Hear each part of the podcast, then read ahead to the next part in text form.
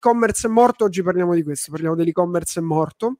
Punto numero due, dato che l'e-commerce è morto, abbiamo deciso di aggiornare il master sull'e-commerce in cui proprio perché è morto. Proprio perché è morto non c'è più niente da fare. Uh, un corso su come riesumarlo. Quindi quando tutti pensano che l'e-commerce è morto noi andiamo e facciamo la granella. Altra cosa da dire c'era un'altra cosa da dire ho cambiato nome da oggi il mio nome è Gigi GGB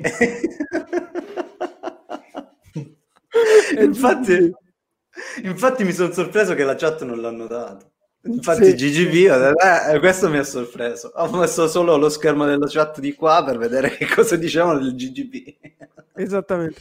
Allora, dato che in italiano continuerò a farmi chiamare Gianluigi, ma ora che apriamo le porte internazionali mi farò chiamare Gigi, che così tutti sanno come si pronuncia, perché il, il mio dramma più grande Jean, Jean, Gianluigi qui a Londra non riescono a pronunciare il mio nome. Gian, Gian, sì, incredibile. Poi pensa che io mi vergognavo tantissimo del nome Gigi, perché Gigi dovete sapere che come mi chiam- cioè io per la prima parte della mia vita io ero Gigi. Cioè, tutti mi chiamavano Gigi, i miei genitori Gigi. mi chiamavano Gigi. Questo non l'ho mai raccontata questa cosa, però i miei genitori mi chiamavano Gigi, i miei amici, i miei amici, i miei amichetti delle elementari, delle medie, tutti mi chiamano Gigi. Sì. Eh, poi a un certo punto, quando sono andato a Milano, è successo questo che mi hanno iniziato a Gian. chiamare Gian, Gian, Gian. o Giangi. Uè, figa, il Giangi! Giangi. Alla scuola militare mi chiamano Giangi. E quindi mi sentivo, mi sentivo, come dire, mi, mi, mi sentivo un pochino, cioè, ero cresciuto, non ero, non ero, più Gigi, ero, ero Gian, poi mi chiamano Gian, Giangi, figa, il Giangi, il Gian, così, e quindi mi sentivo sfigatino, no? A farmi Gigi, oppure Brodellin, come mi chiama Clara, sì, esattamente. No, allora mi sono chiesto, eh, ci stavo parla- pensando da un po' perché dato che ora devo aprire il canale YouTube inglese, GGB is the new Cardi B. allora ho detto, ma come cazzo faccio a, a pre- che io inizio video eccomi qui, ciao Gianluigi Ballarani, anche perché tutti mi chiamano Gianluca, quindi per, sono Gianluca, questa è la verità. Però ho detto, ma come posso... Allora ho dovuto, ragazzi, ho dovuto prendere in mano la situazione, fare pace con il bambino dentro di me che si sente chiamato in causa appena qualcuno mi chiama Gigi, mia mamma mi chiama ancora Gigi e io dico ma non mi chiamare Gigi in pubblico perché mi vergogno. Poi mi sono chiesto ma perché mi vergogno di essere chiamato Gigi? Non lo so, perché forse mi ricorda quando ero piccolo, però alla fine credo che sia l'unico modo per poter presentarmi nel mondo inglese internazionale e Gigi sia GGB, GGB facilissimo da dire, da ricordare. GGB. Gigi che, che eh, si è ispirato all'agenzia che ha fatto la pubblicità della cremeria. C'è Gigi, no, c'è la cremeria. Eh. Eccolo qui, Claudio, il mio amico Claudio Rocchi che stava alle elementari con me e si ricorda che mi chiamavano Gigi. E lui mi chiama ancora Gigi, giustamente. Cioè Claudio, uno dei pochi che mi chiama Gigi. Vabbè, comunque ragazzi, morale della favola, GGB da Lady B a GGB un attimo. volevo, parlare volevo, parlare di soldi oggi, ma volevo giusto fare questa introduzione perché ora inizierò a firmarmi GG, GG, GGB. Ok, così basta. Siamo tutti d'accordo? A posto, possiamo andare avanti. Invece a me, Gian, mi sc- scrivono Hello con l'H quando dico Nello, tipo Starbucks quando, quando, quando sono andato. Scrivono Hello oppure qualcuno che parlo su, per lavoro, hello, hello, Ok. ok, ok, ok, hello, hello ci sta, ma guarda Gianluigi è proprio impronunciabile. Tra l'altro questo ci apre un mo- Gigi Lead. la, la chat si sta sbizzarrendo. Gigi significa good game per i gamer, esatto, che me lo diceva pure Fra questa cosa qui, che è sì, good sì. game, Gigi. Sì, sì. No, ma la cosa che mi ha convinto è stato vedere, io pensavo Gigi, vabbè, allora a un certo punto ho detto quasi quasi mi, fa, eh, mi faccio chiamare Luigi, mio nonno si chiamava Luigi, non l'ho mai conosciuto, però eh, non mi sento, cioè se, chiami, se, uno dice Luigi io non mi giro, invece se dici Gigi penso che mia madre o qualcuno che mi conosceva da piccolo. E quindi alla fine Gigi, basta. E Gigi sia, ragazzi, sfogatevi e Gigi sia. Ok, adesso basta con le cazzate, adesso si entra su... Ciao Instagram. Adesso si entra subito Gigi Dance. Gigi Dag. Gigi Ball. Gigi Ball. Oh, io volevo fare una, una diretta seria, non si riesce a fare una diretta seria. Gigi, GGB. Vabbè, ragazzi, uh, Gigi Dance spacca. Gigi Dance, Gigi Dance è bellissimo.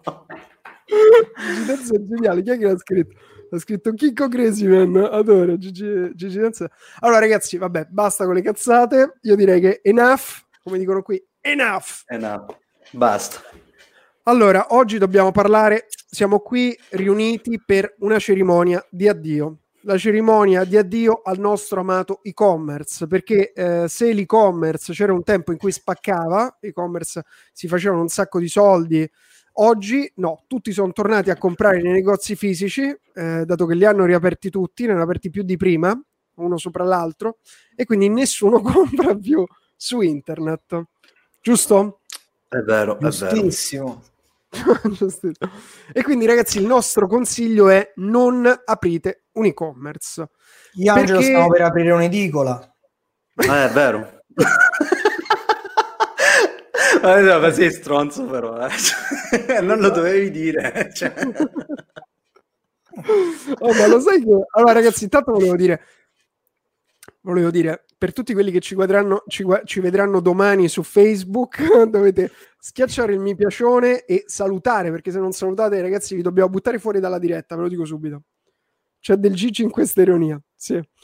Edicola di libri in latino New Trend 2021. Sì, effettivamente Fantastico. è quello che sta succedendo. Fra sì. ha intercettato il trend. Quindi, siamo, siamo cosa, è, cosa, è, successo? Uh, ma lo sai che io da ragazzino volevo aprire una libreria L'avevo raccontata questa storia? No. Allora ho fatto, uh, appena uscito dalla scuola militare, volevo fare un miliardo di business, abbiamo provato a fare uno con Fra, volevamo fare delle magliette ispirate da Guru. Ti ricordi Guru, quello con uh, mm. la Margherita? La, la Margherita. L'avevamo chiamato Vesper, questa storia l'avevo raccontata. Un'altra cosa che avevo fatto era stato fare una richiesta per aprire il franchising delle librerie Mondadori e quindi io oh, ancora a Roma... Detto, sì. ok sì, sì, sì, sì, A Roma ho, ho, tutto il plico delle, delle librerie de, per aprire la libreria Mondadori, di quanto guadagnavi, quanto costava, uh, follia, vabbè. Uh, dopodiché, invece, stavo cercando di capire il business dell'edicola. Perché comunque io volevo qualcosa che potevo leggere, così dicevo, mentre non c'è nessuno, io leggo i libri. Morivi da dentro, cioè, Geniale, business Geniale, grande viso, grande genio. Vabbè. Uh, ok, vabbè, quindi morale della favola. Perché l'e-commerce uh, è morto? Perché hanno riaperto tutti i negozi fisici. Ora ho scoperto che lì da due giorni è di nuovo zona verde, quindi tutti vanno in giro, tutti possono andare nei negozi a comprare qualsiasi cosa, giusto? Esatto. Sono tutti in giro, sì, sì, sono tutti in giro. Cioè i negozi sono vuoti, non hanno più merce. È questo che abbiamo notato adesso nell'ultimo periodo, proprio oggi l'ho notato, ho detto non c'è più niente. Esatto, finito tutto, finito tutto. Ma sai perché? Allora, guarda, qualcuno dice stessa mia idea di qualche anno fa, dice Giovanni.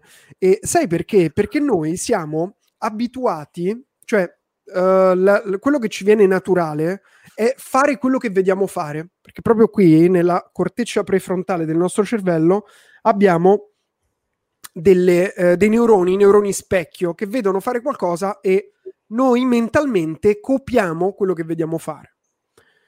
Allora, sempre buona notizia, ho aperto il mio e-commerce di abbigliamento con un mio brand i primi di febbraio 2020 è scoppiata una pandemia mondiale.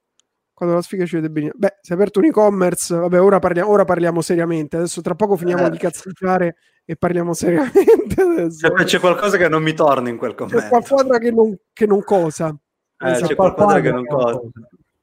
Eh. Nello in ritardo. Il mio vicino di casa Uh, senti questo messaggio, anche il mio vicino di casa ha aperto un'attività sua, c'è sempre un via vai di gente, non ho ancora capito cosa vende. Vabbè, non lo vogliamo sapere. no, no, quella è un'altra cosa. non vogliamo sapere cosa fa il tuo vicino di casa. C'è, c'è, una, serie su, c'è una serie su Netflix. Che si chiama Come fare soldi online velocemente. No, come vendere droga online velocemente. Sì, esattamente, è proprio quella cosa lì che fa il tuo vicino di casa. O fa quello o fa la escort. Cose.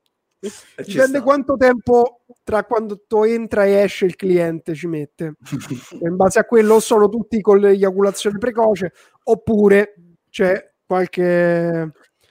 Esatto. Vabbè, io fammi fare, fammi mettere i commenti in evidenza che è sempre importante mettere i complimenti ai tuoi collaboratori professionisti. Grazie. Allora, ragazzi, ok, basta con le cazzate, è il momento di dire la verità. I negozi fisici sono morti. L'e-commerce è vivo e sta facendo un culo così ai negozi fisici. Uh, l'e-commerce oggi sta facendo soldi, più soldi del dovuto, in maniera illecita. Cioè illecita, con, diciamo, sfruttando un... Uh, un, uh, un vantaggio sleale, mettiamola così. Il vantaggio sleale è che c'è un'epidemia mondiale.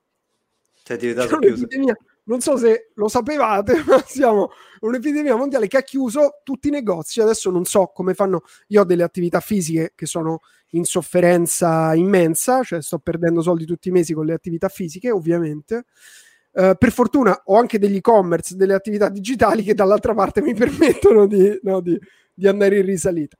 Però purtroppo questa situazione ha creato uno svantaggio così grande per le attività fisiche che già di base ha, hanno questi problemi immensi che noi li chiamiamo problemi, ma sono semplicemente il uh, fatto di uh, essere nel mondo atomico, nel mondo reale, no? Perché se tu sei nel mondo reale devi pagare l'affitto, cioè già di base, devi pagare l'affitto, devi uh, pagare l'elettricità, devi pagare la tassa sulla spazzatura, devi pagare, devi pagare tutta una serie di, costi che ovviamente ci sono perché devi mettere la merce in magazzino, devi pagare le persone che sono dentro il negozio, devi pagare l'elettricità, devi pagare que- tutte queste cose qui. Che se apri un negozio digitale invece non hai. Ok? Allora, Massimo dice: gennaio 2020 non era il periodo migliore per far partire un nuovo marchio o comunque laboratorio serigrafico. Servono stampa. Allora, Massimo, invece ti do una buona notizia: che gennaio 2020 era il momento migliore per far partire un e-commerce. Quindi, se non hai ottenuto risultati con il tuo marchio, marchio di abbigliamento, non è un problema del periodo storico, perché tu hai avuto la fortuna di essere nel periodo storico migliore nella storia, appunto, per far partire un e-commerce. Cioè, quando meglio di ti, ti hanno chiuso i concorrenti. Cioè, hanno chiuso i concorrenti. Hanno, questa è una cosa che tutti i negozi digitali hanno fatto più soldi no, senza dover fare niente perché ti hanno chiuso i concorrenti. Cioè, cosa volevi di più? È andato qualcuno, lo Stato ha chiuso tutti i concorrenti. Una volta si diceva il tuo e-commerce deve avere un qualcosa di differente rispetto al negozio fisico, perché se io vado sotto casa, prendo una roba, invece se vado sullo store, devo provare, devo fare. Non c'è problema, hanno chiuso tutti i negozi, quindi non puoi più comprare nei negozi fisici, puoi solo comprare online. Quindi Qual è la grande differenza tra il negozio fisico e il negozio digitale? Ora, ragazzi, voi che siete qui, ho anche delle domande per voi, eh, vi rimetto belli grandi. Il, la, prima, la, pri- la, più grande differenza tra il negozio fisico e il negozio digitale, a parte i costi, che se vuoi aprire un negozio fisico devi tirare fuori qualche deca K, qualche decina di migliaia di euro, e quindi a parte i costi che siamo da uh, 30, 40, 50, 100 mila euro a 100 euro, 150 euro proprio se vuoi sbizzarrirti, vabbè se lo fai fare un'agenzia anche migliaia di euro, però se sei nel billionaire eh, gratis lo apri l'e-commerce. Quindi a parte questa cosa qui, eh, la grande differenza lo fa il tuo negozio, quindi quello che è il negozio fisico, come lo arredi, i prodotti che ci metti dentro. È la stessa cosa con il, proto- con il negozio digitale, quindi come arredi il, nego- il negozio digitale, il design che utilizzi, le, i prodotti che scegli, come racconti questi prodotti, che sarebbe come la commessa, cioè se scegli una commessa che fa scappare i clienti, è come se sul tuo e-commerce fai un e-commerce che fa scappare i clienti. Se fai un negozio e fa schifo, è normale che, che cioè, i clienti entrano e escono, escono subito, anzi magari neanche entrano perché c'è la vetrina, ok? È la stessa cosa. Dall'altra parte il, il secondo aspetto sono appunto i clienti che entrano ne abbiamo parlato ogni tanto, ma uh, quando scopriamo il marketing, cioè perché gli italiani hanno scoperto il marketing per le attività fisiche ultimamente, negli ultimi anni, scopri che ci sono tre regole storiche per, uh, un, icon- per un negozio per avere successo, tre regole di marketing. Si chiamano locazione, locazione, locazione, location, location, location. Quindi il luogo in cui tu apri il negozio. Ma perché è così importante il luogo in cui tu apri il negozio? Perché se tu apri il negozio qui su uh, Trafalgar Square, ci passano 5 milioni Cosa è successo, Nico? No, Trafalgar Square, cioè come dire un posto qualsiasi, appunto questo vuole dire ci passano 100 milioni di persone. Cioè, esatto, lo apri a Piazza del Popolo a Roma o al Duomo a Milano, ci passano milioni di persone, ci passavano milioni di persone e quindi tu hai clienti che entrano dentro. È per questo che un negozio sulle vie molto, con molte persone che passeggiano uh, costa di più l'affitto e se tu vedi anche la via dietro l'angolo costa molto meno l'affitto so se avete mai uh, preso in affitto Notato. locali. Esatto, ma funziona così. Quindi perché costa di più, tanto di più? Perché ovviamente ci sono tante persone che passano e quindi ti porta clienti. Ok? Questa cosa qui, quando tu per esempio già lo fai con un negozio fisico e ti prendi un negozio che paghi un po' meno l'affitto perché sta dietro l'angolo, devi investire in marketing per portare quei clienti che ti porterebbe la via, il tuo l'indirizzo fisico con il negozio online è la stessa identica cosa. Cioè, se tu non lo metti su una via trafficata, il tuo negozio online, non entrano i clienti. Quindi il problema di Massimo, che diceva eh, non era il periodo migliore per aprire, eh, per aprire un nuovo marchio, non è vero. Questa è una storia che ti stai raccontando tu, ma non è vero. Quindi il problema era o non avevi abbastanza persone che entravano, e di media, ragazzi, un e-commerce cagoso converte l'1%, quindi vuol dire porti 100 persone, una persona compra. Se fai schifo. Se sei più bravo, aumenta quella percentuale. Quindi questa è la prima regola, magari è un problema di questo tipo. Il secondo problema è, può essere l'e-commerce stesso, quindi magari hai un e-commerce che fa scappare i clienti invece di attirarli, quindi le persone entrano, vedono che fa schifo il tuo e-commerce e se ne vanno, scappano. La terza hanno anche cosa, paura di, di, qualche virus, cioè nel senso... Hanno paura di Fanno così. Esattamente, esattamente. La, la terza cosa invece è il prodotto. Magari hai un prodotto che non interessa alle persone, ok? Quindi questi possono essere i tre problemi. Non hai persone che entrano nel tuo negozio, quindi hai messo il tuo negozio su una via sfigata e non entra nessuno. Detto sugli e-commerce vuol dire che non hai persone che eh, entrano nel tuo negozio digitale, vuol dire che c'è un problema di traffico può essere che c'è un problema di negozio, quindi è come se entri in un negozio e ci sta il muro, il muro che cade, oppure ci sono i, nego- i prodotti con la polvere sopra, oppure ci sta una merda di cane per terra in mezzo al negozio. Cioè, ragazzi, quando voi mi fate vedere l'e-commerce che mi condividete nel Business X-Ray quando analizzo l'e-commerce, è come se entrate in un negozio fisico e c'è una merda di cane in mezzo al centro perché fanno schifo. Capite qual è il problema? Cioè, eh, sei... sei duro problema. stasera, eh? sei duro. Ma bisogna raccontare un po' le cose come stanno. Terzo problema, ragazzi, terzo problema è, sono i prodotti. Cioè, se tu hai un prodotto che non interessa alle persone, oppure ci porti le persone sbagliate dentro, è come dire, eh, io ho un negozio per ricchi e lo metto nella via del mercatino. C'è un problema lì perché le persone che vanno al, al mercatino della roba usata e della roba rubata magari non sono le persone ricche e quindi è, lo dovresti mettere sulla quinta, sulla Fifth Avenue di New York o in via del Corso, in via dei Condotti a Roma, uh, come si chiama quella via famosa a Milano uh, prestigiosa?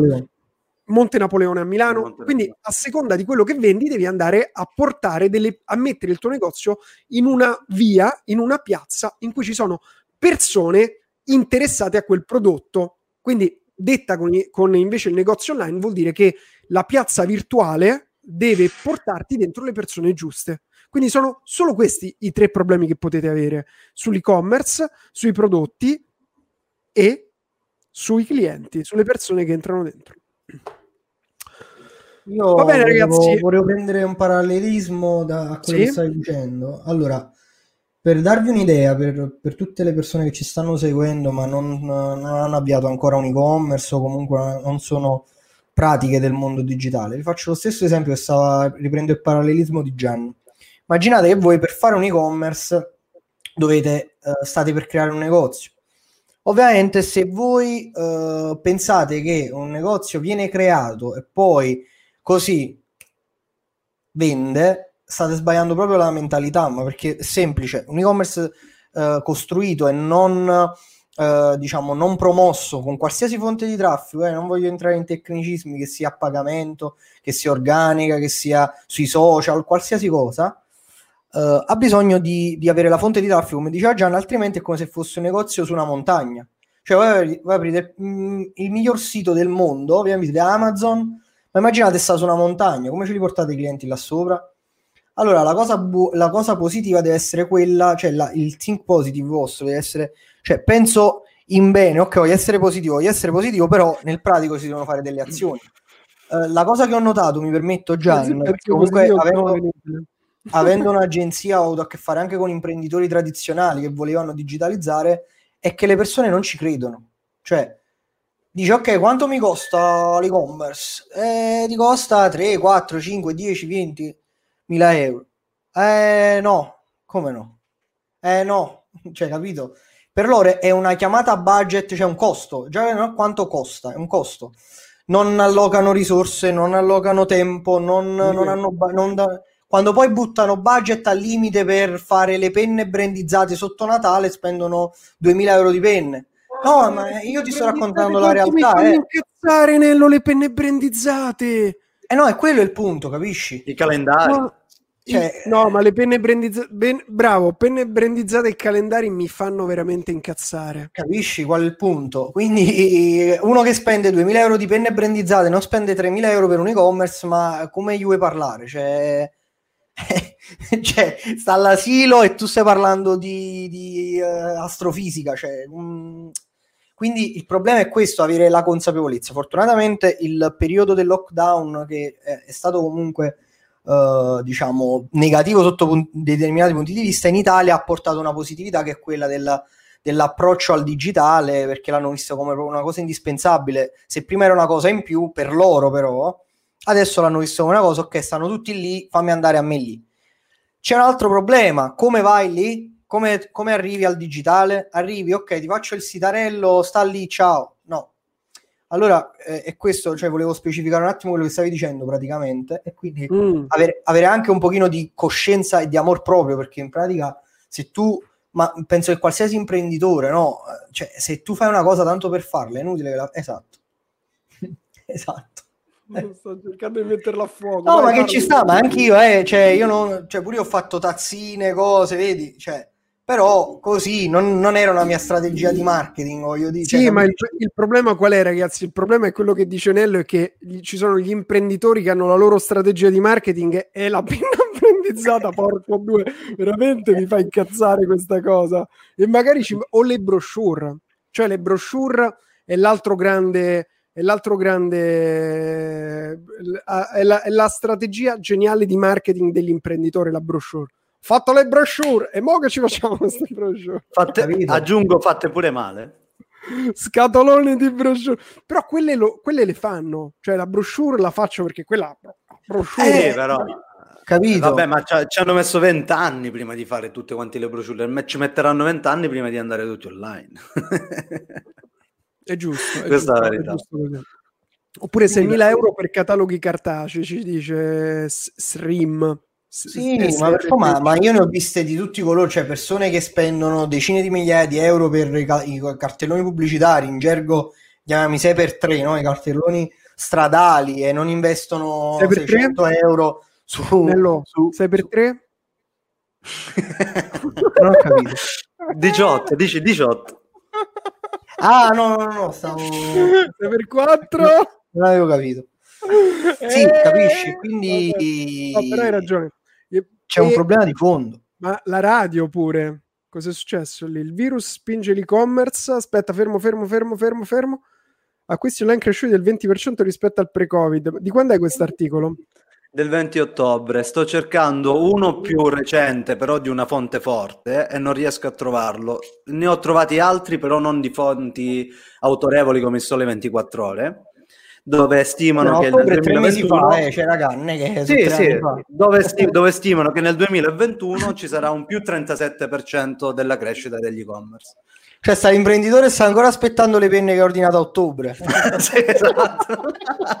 perché, perché gli sono finite al fornitore sotto Natale. Pure. Allora, esatto, voglio esatto. dire una cosa, um, una cosa eh, importante che dice Paolo, sono vent'anni che sono online, ma va saputo fare, non puoi improvvisare. E bravissimo Paolo, è come se tu vuoi aprire, non so, un'attività eh, su strada e ti metti tu a fare, cioè senza sapere né leggere né scrivere, vai, parti, prendi. Già non voglio dire una cosa, questa è una cosa negativa per l'e-commerce, guarda, eh, noi la vediamo come una cosa positiva che ci vogliono pochi costi per l'avviamento, sai perché? Perché le persone la prendono sotto gamba. Cioè, vorrei ragionare con voi su questa cosa, anche con la chat. Quando tu apri un negozio hai una sorta di onere nei confronti dell'attività perché tu hai messo a terra 20, 30, 50 mila euro, quindi tu non dormi la notte per vedere come devi fare per farlo funzionare. Il brutto sì. del, dell'avviamento al, a basso budget è proprio questo, che non, non, senti il dovere a un certo punto, perché dici, vabbè, non va, non fa niente, ho buttato 1000 euro e poi l'e-commerce è morto.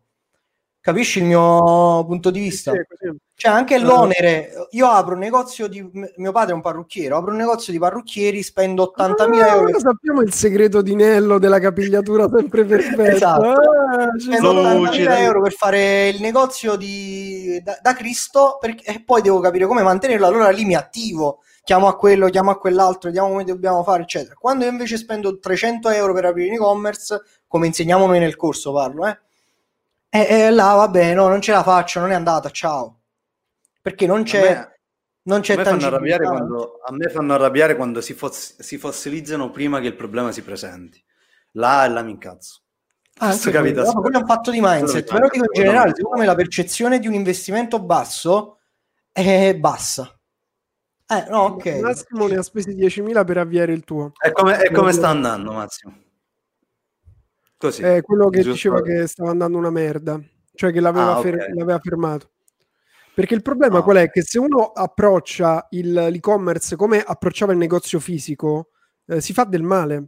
Perché il negozio okay. fisico come funziona? Tu te lo fai fare, te lo fai fare o con un franchising se non hai idea, oppure magari hai lavorato in, una, in un negozio e ti fai fare il negozio, e poi aspetti così alla porta che entrano i clienti. Hai presente quelli alla porta dei, dei negozi che aspettano i clienti? Così, fuori dalla porta e fuma la sigaretta e aspetta che entri il cliente. Strategia di marketing di, sì, oppure si mettono nel viale si mettono nel viale e fanno come i PR davanti ai ristoranti. Eh, come stai? Qua l'ha mai visto? Ho messo quella cosa in sconto, ti ricordi? sì. Esattamente, esatto, esattamente. No, perché poi con chi parli parli, loro, loro, la loro motivazione è no, tanto io apro, sicuro deve andare bene perché il mio prodotto, il mio servizio è meglio di quello degli altri.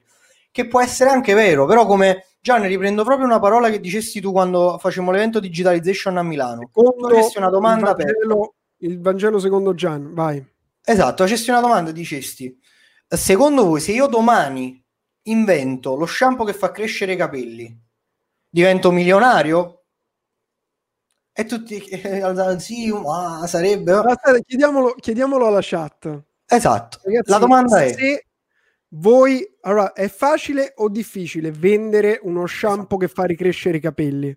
È facile o difficile? Fate i soldi o non fate i soldi? Che li fa crescere davvero, eh, però non è che è una trovata di marketing. Cioè bravo, praticamente... bravo, che li fa crescere davvero, ragazzi, eh? Perché uno dicono, no, però può essere una, una truffa. Al Vangelo secondo Gigi, giusto? ah, comunque, ragazzi, prima ho trovato la canzone, mentre rispondete a questa domanda, eh, prima ho trovato la canzone, qualcuno mi ha scritto la canzone definitiva dell'e-commerce. Io non pago affitto! Io non pago... ho capito, eh. io non pago affitto. Pago affitto. Adoro, adoro. allora, Uh, vediamo, se sai vendere sì, dipende da come lo poni, difficile. Allora, chi dice difficile mi spiegate perché, chi dice facile mi spiegate perché. Paolo dice difficile, non ti crederebbe nessuno, devi farlo vedere al giusto target. Allora, allora, allora, facile, difficile, io lo comprerei subito, dice Alessio. eh sì, ci sta, ci sta. Sicuramente ci sono molti, molti potenziali clienti. Se ho i capelli non lo compro, ma se non li ho te lo compro sì. Usare le videotestimonianze, dice Leonardo. Grande Leonardo! Uh, grazie Paolo, vabbè. Uh, quindi, domanda, facile o difficile se vendere uno shampoo che ti fa ricrescere i capelli? Allora, la risposta la vogliamo dare, Nello?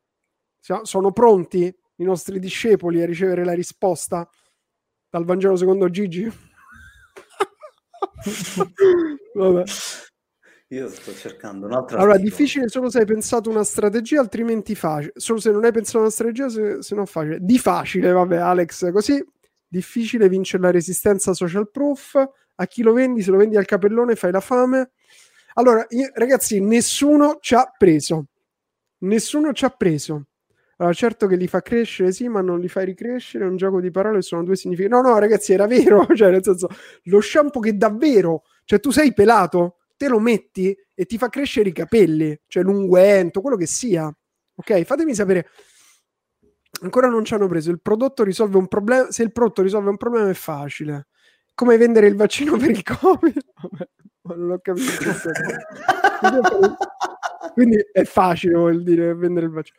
Se spieghi bene con parole semplici la sua funzionalità e con un pizzico di pubblicità, so- allora la pubblicità che farei io è testa pelata, metti lo shampoo, crescono i capelli.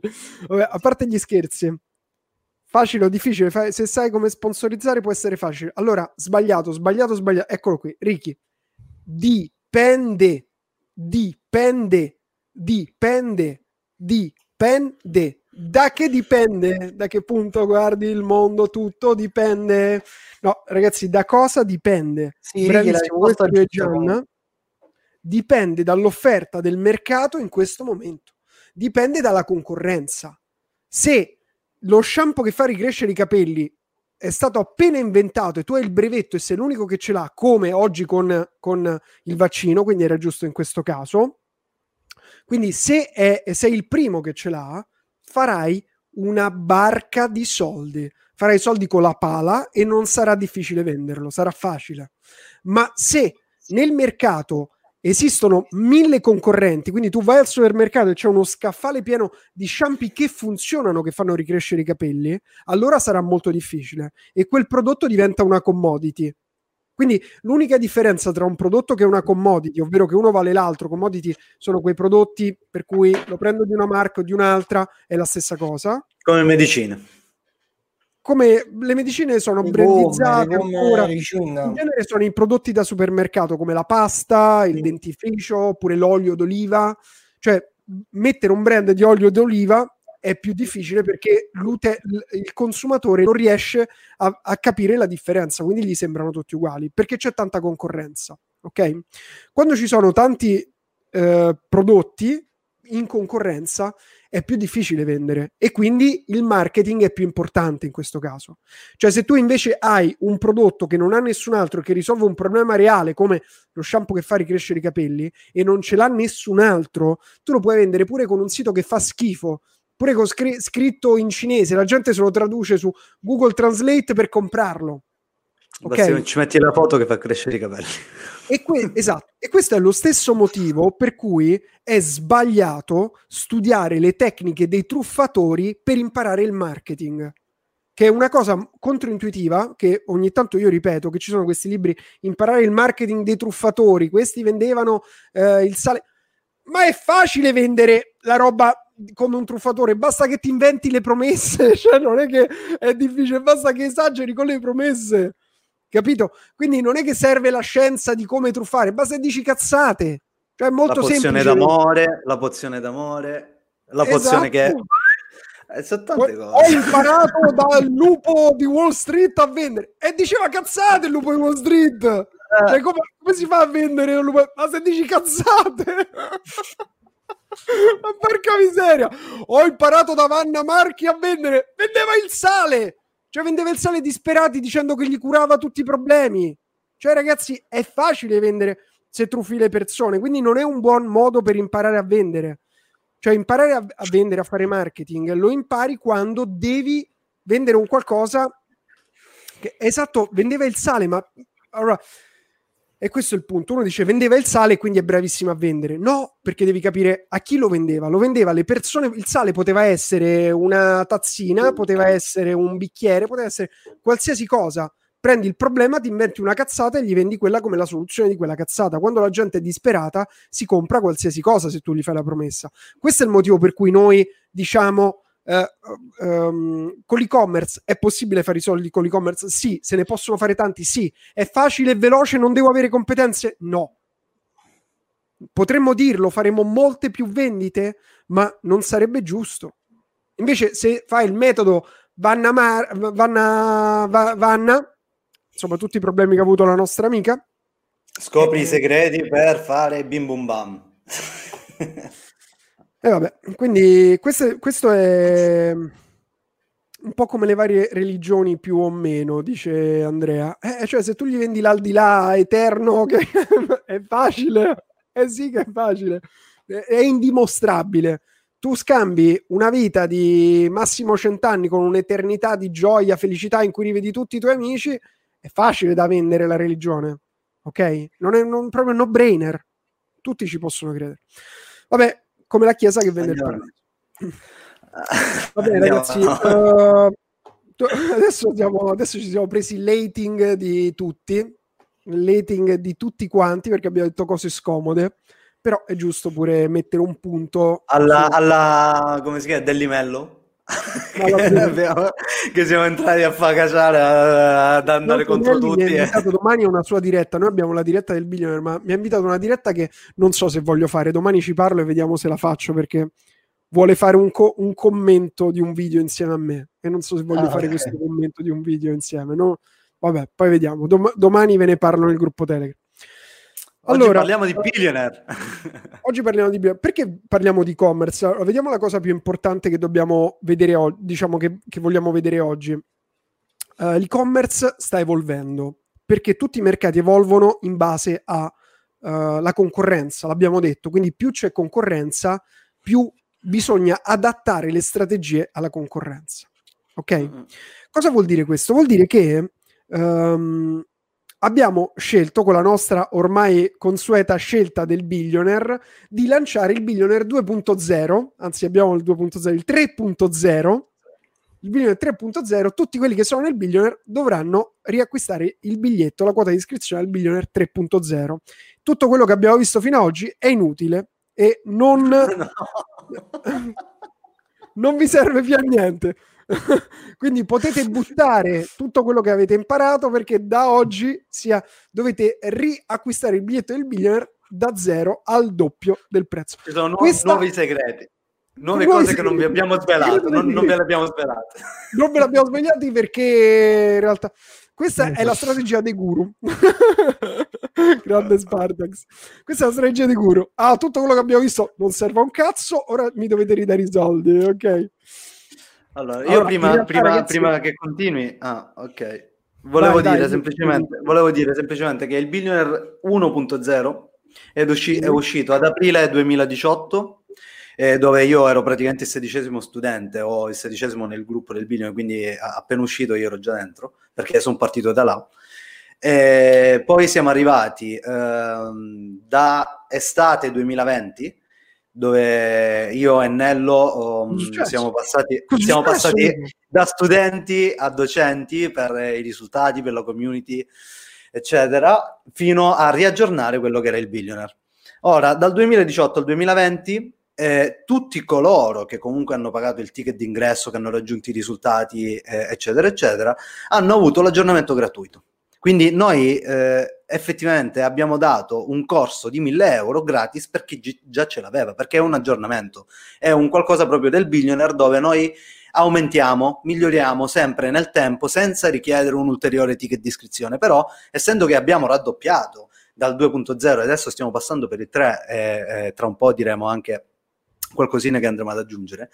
Comunque, l'ultima live che abbiamo fatto, l'ultima apertura, l'ultima settimana di e-commerce che abbiamo fatto a dicembre, era l'ultima a quel prezzo.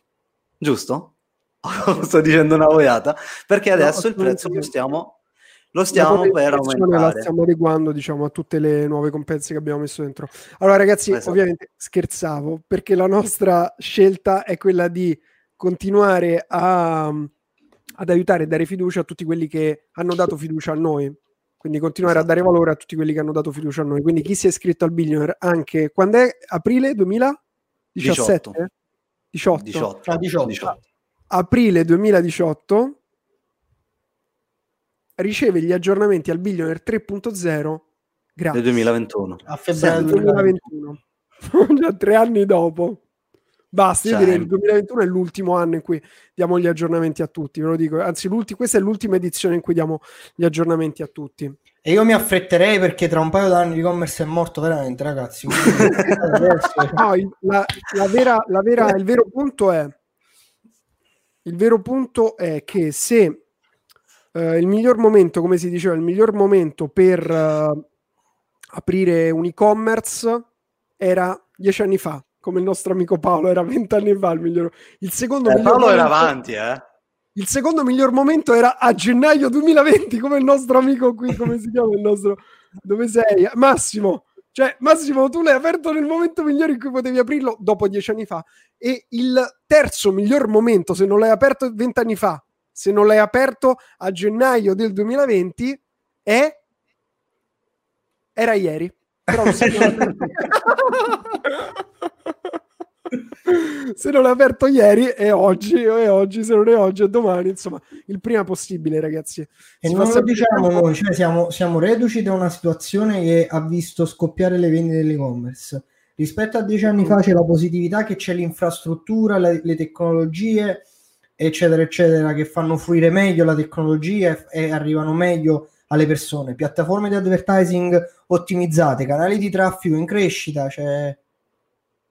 Aume- sicuramente è aumentata la concorrenza perché adesso eh, ci sono meno barriere all'entrata, ma è il difficile è quello, cioè, eh, mica volete, cioè, non esiste la formula vendo, ciao. Comunque, vorrei leggere il commento di Viola che dice vi amo. Viola, ma non vi lasceremo mai indietro. Ma anche perché comunque ragazzi, eh, cioè, tutto questo ha dei costi, cioè, mm, voi, voi, la vedete semplice, ma ha dei costi impressionanti. No, quindi, volevo come... dire a tutti, Nico, che una cosa sì. che non sanno, la piattaforma della Creators Academy, noi paghiamo uh, ogni mese per ogni utente iscritto, noi continuiamo a pagare, quindi io penso tra cinque anni siamo andati sotto del, del quindi, costo del biglietto. Quindi capite che in sé per sé comunque ha dei costi. Noi paghiamo per uh, tutti gli iscritti che ci sono. Questo ve lo volevo dire. E voi non pagate più. Certo. Allora, allora, secondo te, per una persona che non ha mai aperto un e-commerce, quali costi avrebbe di base?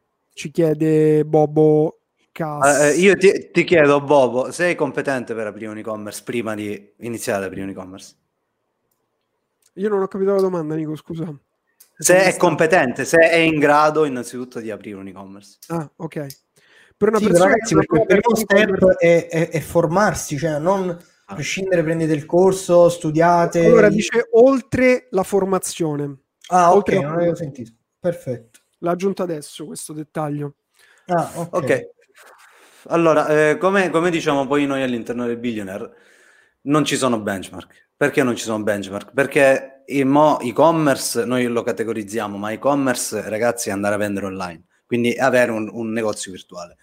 Quindi dipende quali, quali, possono essere i costi che puoi andare a sostenere. Ci sono diversi modelli, quali dropshipping, che noi abbiamo consigliato anche nel Billionaire 2.0 con dei nuovi fornitori, e adesso nel 3.0 in, andremo ad insegnare anche come vendere senza prodotto, tra virgolette, prodotto fisico, reale, nel senso che io adesso proprio ho lanciato un e-commerce per la prima volta in DIP, eh, lo spieghiamo così brevemente, praticamente è un prodotto digitale.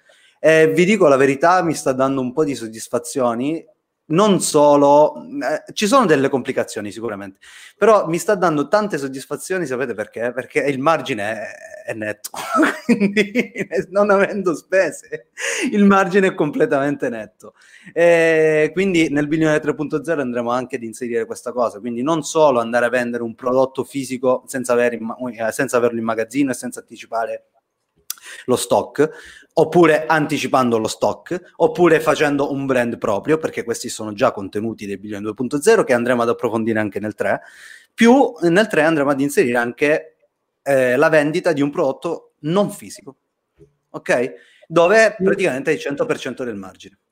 Io volevo specificare per l'amico che ci ha scritto il commento, spiegatemi perché l'e-commerce è morto. In pratica stiamo raccontando la storia di Angelo che stava scalando un e-commerce nel 2020 adesso è stato assunto in un frantoio in Calabria perché è rimasto senza lavoro. Esatto. Faccio la, la sua esperienza da, da disgraziato. poi beh, grazie a quelli che tagliano le, nel frantoio che ci fanno No, no, ma mica per discriminare, cioè, assolutamente. Cioè, mo puoi insultare Nico così gratis. No, no, no, no, no ma grazie no, perché io gestisco, gestisco, come da e-commerce manager perché lui un gestisce un frantoio perciò. Anche a un frantoio anche. allora sì, uh, la domanda fatidica che qualcuno diciamo di nuovo nella nostra community ci chiede uh, chiariamo sempre questa cosa perché uh, c'è chi fraintende chi si incazza perché diciamo che è gratis. Allora per avviare un e-commerce serve un po' di budget. Parliamo, ragazzi, di poche centinaia di euro per avviare, cioè per i costi proprio strutturali, cioè devi pagare un abbonamento mensile alla, a una piattaforma, uh, devi pa- prendere un dominio, cioè parliamo di cose veramente basilari. Arrivi veramente quasi a 100 euro, stai più o meno lì, qualche, qualche centinaio di euro per le campagne, ma sono poche centinaia di euro. Quindi specifichiamo, noi intendiamo per noi gratis, cioè nel senso te- un costo quasi tendente allo zero, ovviamente non lo è proprio, cioè non è proprio zero, ma stiamo parlando che il potenziale, come diciamo sempre, cioè il vostro limite. Una volta avviato e, e che state scalando, il vostro limite è Amazon, cioè quindi penso che il rapporto uh, costo-beneficio è, è alto, quindi. No, già non volevo specificare perché c'è sempre la domanda, giustamente, per chi non è ancora nel mondo per capire più o meno i costi di avviamento, quindi parliamo di poche centinaia di euro. Io volevo rispondere a Massimiliano che dice... Eh, esatto. Stanno chiedendo Io volevo rispondere... Volevo rispondere proprio a questo al, al 3.0. Kelly, eh, Massimiliano, il bilione 3.0 ancora non è uscito, quindi state tranquilli, sta, sta, per uscire e voi eh, a quanto pare rientrate, quindi senza problemi, non ci sono segreti che dobbiamo upsellare al momento. Esatto, esatto, quindi, esatto. quindi, va bene così. E sta, sta, per uscire il bilione 3.0, anche per questo stiamo per aumentare il prezzo. Allora, l'aumento del prezzo era già previsto. Allora la, quota, sì, allora, la quota di iscrizione eh, è più alta da, da, da questa nuova apertura. Quindi tutti quelli che si erano iscritti con la precedente eh, con la precedente apertura di qualche mese fa del 2020, l'ultima apertura che abbiamo fatto nel 2020 hanno avuto la mh, mm, eh, diciamo hanno avuto l'accesso a una quota di iscrizione più bassa quindi ora l'abbiamo Basta. aumentata ma anche questa è temporanea perché stiamo aggiungendo così tanti contenuti che vogliamo proprio eh, raddoppiare il numero di ore nei prossimi mesi del billionaire e quindi mano a mano adeguiamo la quota di iscrizione alla quantità di contenuto e al valore del contenuto. E infatti Gian non ha deciso il prezzo e già ci ha detto che sarà ad un prezzo lancio, però uh, sarà di, nuovamente ad un prezzo lancio. Ancora non l'ha deciso perché effettivamente per, per quello che eh, abbiamo intenzione di mettere non lo dico che non lo dico, poi lo ma diremo. Scusa, già, io, io ho una, una, domanda, no? una domanda. Io ma... li so i prezzi, forse non li sapete eh, voi. Ma no, ma tu, li, tu, li, sai ancora non li dici. Eh, no, la mia domanda è un'altra, scusa, ma, ma, ma per, inf- per, per chi vende i corsi, cioè i prezzi non diminuiscono? Ho capito. Eh sì, in genere. cioè, non è l'ultimo giorno e eh, poi sta sempre la metà e sta sempre il coglione che dice io l'ho preso, in genere... preso a 1000 sta 50 euro, anzi tra poco te lo regalano. Cioè. Eh no, perché quella roba lì, perché poi c'è quello lo stesso con lo stesso nome però con uh, il prezzo ah, che lo devi comprare. Esattamente. Eh, Taylor Mega, uh, lo posso dire perché ufficiale, sono l'e-commerce manager di Taylor Mega. Hai capito? Nico Maiolini fa le sue cosine. Eh? E non solo il frantoio. Come? non solo il frantoio. Vedi? Ok, ok, quindi siamo passati a e-commerce uh, di influencer. Sì, anche. Anche. Grande, grande Nico, molto molto molto molto bene. Allora, una domanda da fare, spero non la ignorate. In mancanza di formazione consigliate il lancio di uno store delegando tutto il lavoro ad un freelance su Fiverr? No, no, no, no. assolutamente no, proprio all'unanimità, no. eh, comunque qui Nico, ragazzi, sta... ha detto questa cosa, io ho visto nei sondaggi Nello superato da Nico no. proprio senza... Una volta Nello era il nostro eroe dopo che Nico è diventato e-commerce manager di Taylor Mega. Mi spiace, ragazzi, è stato bello finché è durato. Ci abbiamo, ci abbiamo, che ti devi abbiamo un bel progetto. 15 minuti di notorietà di Andy Warhol sono finiti per me. Eh, esatto. no, c'è un, bel, c'è un bel progetto, poi ne parleremo più in là. Ne parleremo più in là. Va bene, va bene, spettacolo dicono. E bravo a Nico, qui sono tutti... Eh, eh, Nico! Guarda, ragazzi, io lancerei un hashtag. Io lancerei un hashtag. Eh. Hashtag Mega Nico. Mega Nico, ragazzi, tutti in chat. Mega Nico, hashtag. Mega Nico, Taylor Nico, decidete voi. Va bene, comunque questa qui ha proprio distruggere la professionalità di Nico che Taylor ecco. riguarderà questa live. Sì, porca miseria, porca miseria. No, abbiamo dei progetti con, con la Taylor, eh, veramente è un mondo spaziale suo, abbiamo avuto modo di analizzarlo e abbiamo trovato degli accordi. Tutto qua.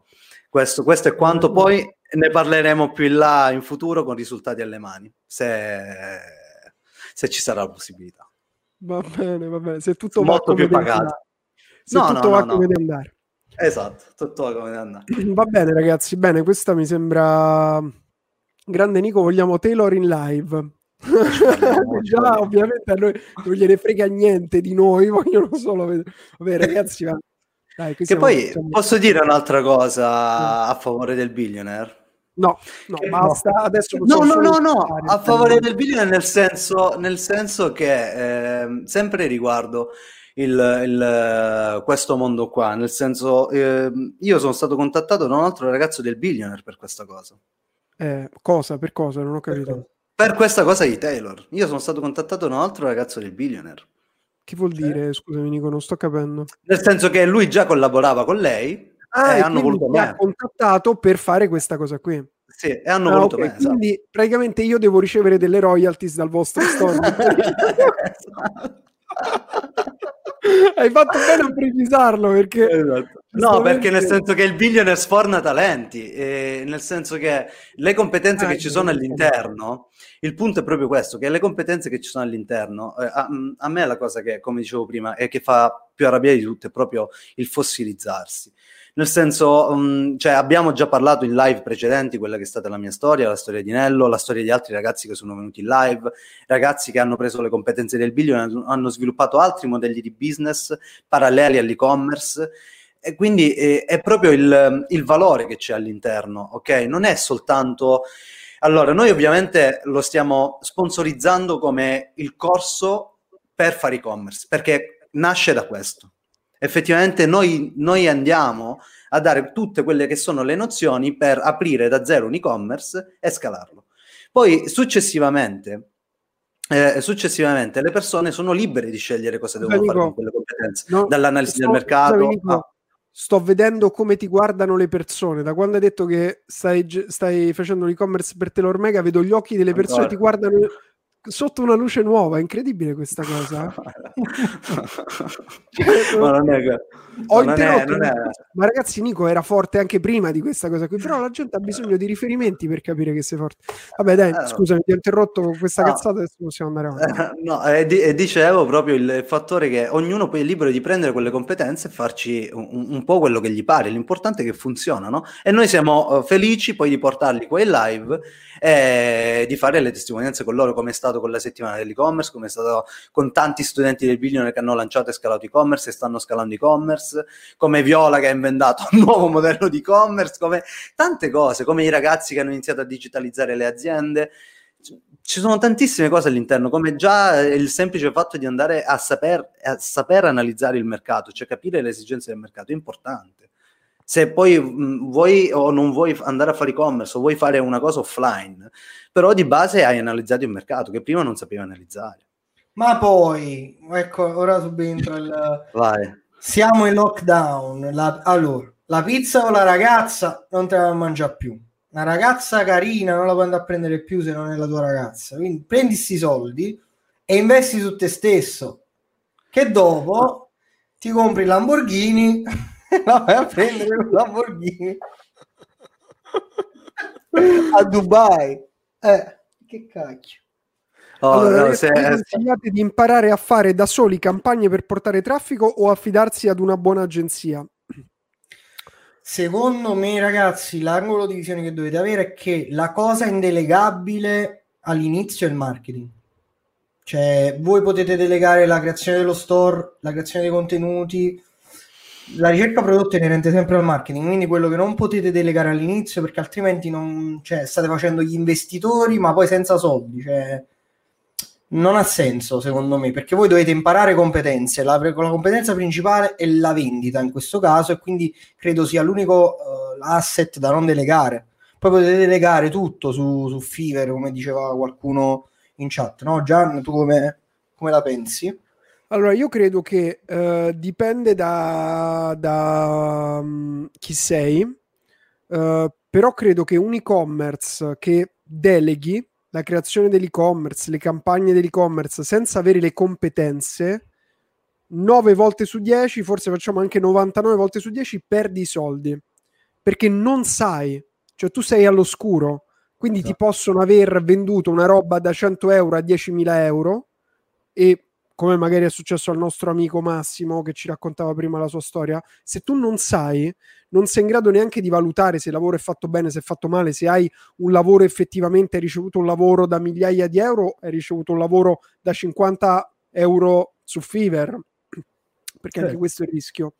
Eh, e questo è il problema del, eh, del non avere gli strumenti per valutare un, la 99 volte su 10, come dice Roger.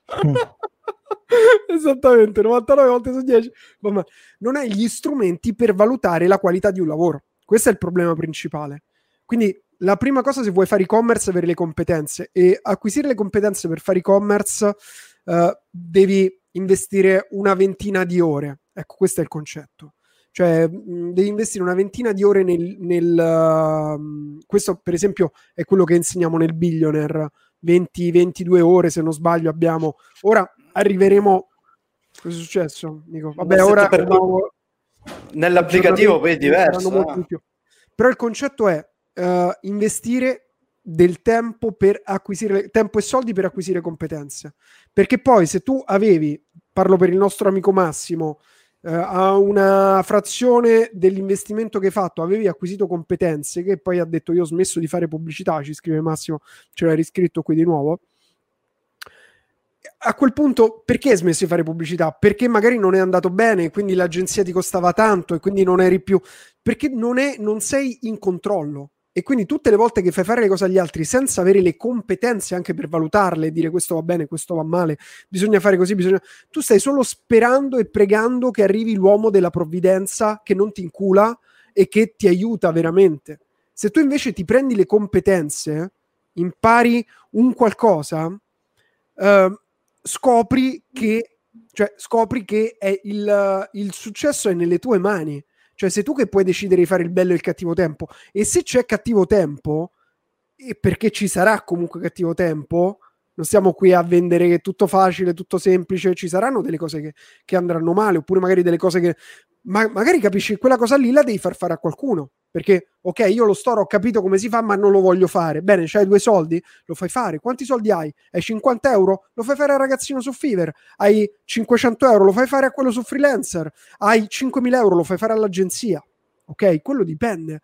Ma tu almeno sai, oppure eh, vuoi fartelo tutto, lo fai tu a 0 euro a 0 euro con un tema di design gratis, se cioè da smanettare.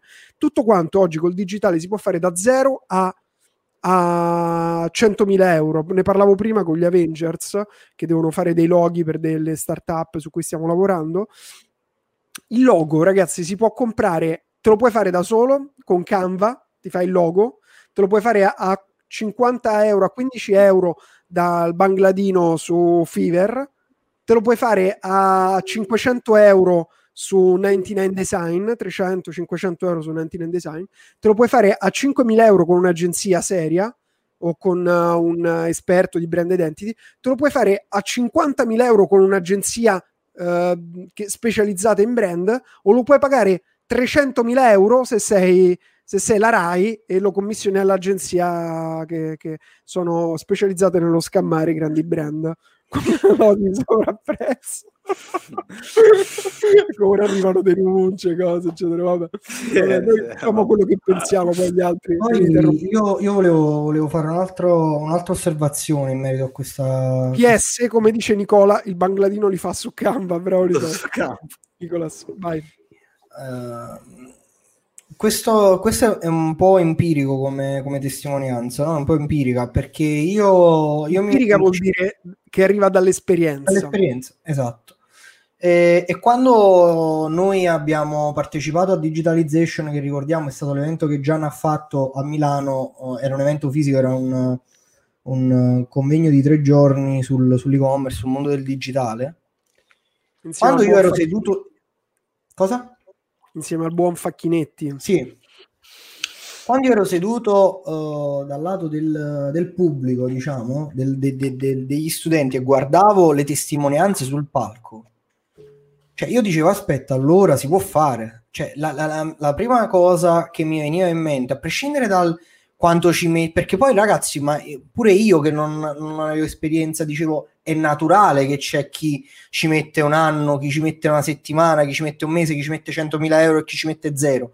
Perché questo dipende dalla persona, dal, dal, da, da, da, come ha vissuto, da, dall'esperienza che ha, dipende da tanti fattori. Però la cosa importante è, cacchio, si può fare. Allora, se c'è riuscito lui che ha uh, una testa, due braccia e due gambe come me, perché non ci posso riuscire anch'io? Poi lascia stare che scopro, come diceva uh, Ricky, uh, diceva tipo uh, tranne me che sono, che sono handicappato. Non è vero. Ritar- ritardato. ritardato. Non è vero, perché Ricky per esempio, prendo proprio il caso di Ricky che è uno studente del Billionaire. Ricky è il, è il terzo e-commerce che mi fa vedere, mi contatta su Instagram, eccetera. Io ogni volta vedo che lui ricomincia da capo e tipo in, in, in un mese mi ha fatto vedere due e-commerce fatti bene o fatti male è perseverante e ci, ci prova e ci riprova, ma quante volte potrà fallire Ricky? Cioè verrà il momento in cui capisce cosa sta sbagliando e va avanti. Quindi uh, il fatto di, mi ricollegavo già alla testimonianza del, del nostro... Comunque, scusami, mi vedo negli exit poll che Nello sta recuperando su Taylor Mega, eh? vai Nello, vai. No, perché dicevo, dicevo, in merito alla testimonianza di Massimiliano, se non mi sbaglio, Massimo, come, come, si chiamava il ragazzo che ha scritto io l'ho fatto nel 2020, ho speso 10.000 euro, poi ci ho rinunciato, no? Perché a un certo punto tu devi capire qual è, qual è il, il, cioè il vero senso di quello che stai facendo. Il vero senso non è fare l'e-commerce figo che paghi decine di migliaia di euro, quello, quello è un punto d'arrivo. Però all'inizio no. devi fare, devi sperimentare, devi capire che si può fare. Per questo noi la nostra promessa è in 60 giorni ti aiutiamo a ven- fare la prima vendita, che è la cosa fondamentale perché tu devi capire che si può fare. Cioè, se io guardo un mo- mio modello, dico Elon Musk ha, non sapeva un cazzo di, di razzi, ha creato SpaceX, cioè troia, non posso fare, non posso vendere due cuffiette online, cioè, capisci cosa dico? Quindi ehm, capiamo un attimo di cosa stiamo parlando. Qui non è fisica quantistica, cioè stiamo parlando di una cosa che uh, esiste, chiunque può iniziare. Ovviamente ci sta chi ci, ci, arriva prima e chi ci arriva dopo, ma come all'università, come qualsiasi altra cosa, però dovete essere, uh, diciamo, focalizzati su quello e dovete essere perseveranti. Questa è la... Massimo, una piccola, una piccola parentesi per te. Scalers fa il caso tuo. Sì, mm, per Massimo. Poi parleremo di Scalers. Ogni tanto lancia così. Sì, ci sta. Eh. Ma è perché, perché leggevo, leggevo, leggevo, il commento, agenzia musicale, sito. Non, sì, sì, non, ho, non, ho, bene inquadrato cosa fa, però su per giù Scalers, non su per giù, Scalers fa proprio per te. Sì, sì, sì. Comunque, Nello, molto bella questa cosa. Non sapevo che ti aveva contattato il buon Ricky. Ricky, sì. vai tranqui, anche per quelli come te, noi ci siamo. Sto scherzando. No, ma io, lo, Gian, ma, io lo, ma come fai a non apprezzare una persona che dice io, io non ho fatto una vendita, ok, ho sbagliato prodotto, vado avanti. Uh, ho fatto sto store, non sto facendo una vendita, qual è il problema? Cioè, una persona del genere è destinata a, a, a, al successo, tra virgolette, cioè lui ci arriverà, se continua così non può non arrivarci, Gian. Certo. Eh, ma è sicuro, è così che funziona. Così che cioè, funziona. Ragazzi, fare schifo a qualcosa e, eh, cioè, già che tu sai che fai schifo a qualcosa è ottimo. È l'inizio, è l'inizio. Cioè, fare schifo è proprio l'inizio. Che tu sai che fai schifo è buono perché c'è gente che fa schifo tutta la vita e non impara mai a, a, a migliorare quello che sta facendo. Certo. Quindi, per fortuna, tu hai Nello da stressare, stressanello. Stressanello. Hashtag stressanello. Sì, esatto. do, dopo, perché, dopo questa, dopo questa cosa, pom, ma perché poi dici siamo qui, siamo qui per il futuro. Ricordiamoci che siamo qui per il futuro. Cioè, ognuno di noi, anche io, ragazzi, che uno può pensare, ah, Gian ha fatto i soldi, Gian sempre a mille. Anche io ho momenti in cui dico, porco due, veramente, che cazzo devo che devo fare, devo fare. Poi, ragazzi, se immaginate che oggi, cioè oggi, in questo istante, è l'inizio della vostra nuova vita, perché è l'inizio del vostro futuro, cioè da oggi qualsiasi cosa avete fatto potete cambiare, potete prendere. Chiaramente non è così, non è che ci vuole un istante, magari pre- avrete delle frustrazioni. ma tutte le cose si impara. C'è gente che impara a fare i razzi spaziali, porca troia. Eh. Cioè, non so se eh, Nello hai fatto un esempio bellissimo, ma c'è gente che impara veramente a fare i razzi spaziali o a fare i circuiti. Io non, onestamente non so per quale miracolo noi siamo qui, io posso guardare qui e tu mi vedi dentro casa tua, mi senti come se fossimo a chiacchierare qui tutti ah. insieme, perché sono un ignorante di, di, di, di chip, di tecnologia hard, di hardware. Uh, però c'è qualcuno che si è messo lì e ha, diciamo, sulle spalle di chi prima di lui si è imparato quelle cose che doveva imparare e l'ha fatto. Ok, oggi è una commodity prendere le robe che, cioè, oggi la tecnologia la puoi utilizzare senza doverla saper fare. Quindi riuscire a saper utilizzare, a orchestrare la tecnologia, anche le persone, perché se io so cosa ho bisogno, di co- ciò di cui ho bisogno, posso dire, ok, ho visto che tu sai fare questo perché so come vanno fatte le cose. Bene, tu fammi questo. Ho visto che tu sai fare le ads, tu fammi questo. Però io so tutto e orchestro il tutto, come io faccio l'e-commerce. Ragazzi, io non ho mai aperto un e-commerce in vita mia con Shopify. Personalmente, non l'ho mai fatto io. L'hanno fatto sempre i miei soci o i miei collaboratori. Io non ho mai installato Shopify. Oggi, cioè una volta quando ho iniziato installavo io, facevo le landing page in HTML ovviamente.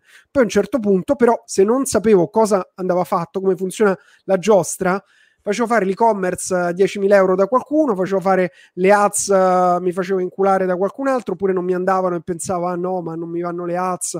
E ragazzi, scoprirete che il problema più grande, il, proprio il problema più grande del, del fare i soldi, tra fare i soldi, fare i soldi col digitale, di, di fare e-commerce, di fare qualsiasi cosa, Okay. ok, un K6 quando questo mese? Bene, nuovo store? Sì, ma questo, questo, sì, è il test che dicevo prima, proprio di quello che stavi parlando tu. Mo. Cioè, ma poi raga, cioè, per trovare la motivazione, no? Cioè, pensate che Angelo è diventato uh, uh, e-commerce manager di Taylor Mega, cioè ce l'ha fatta lui, no?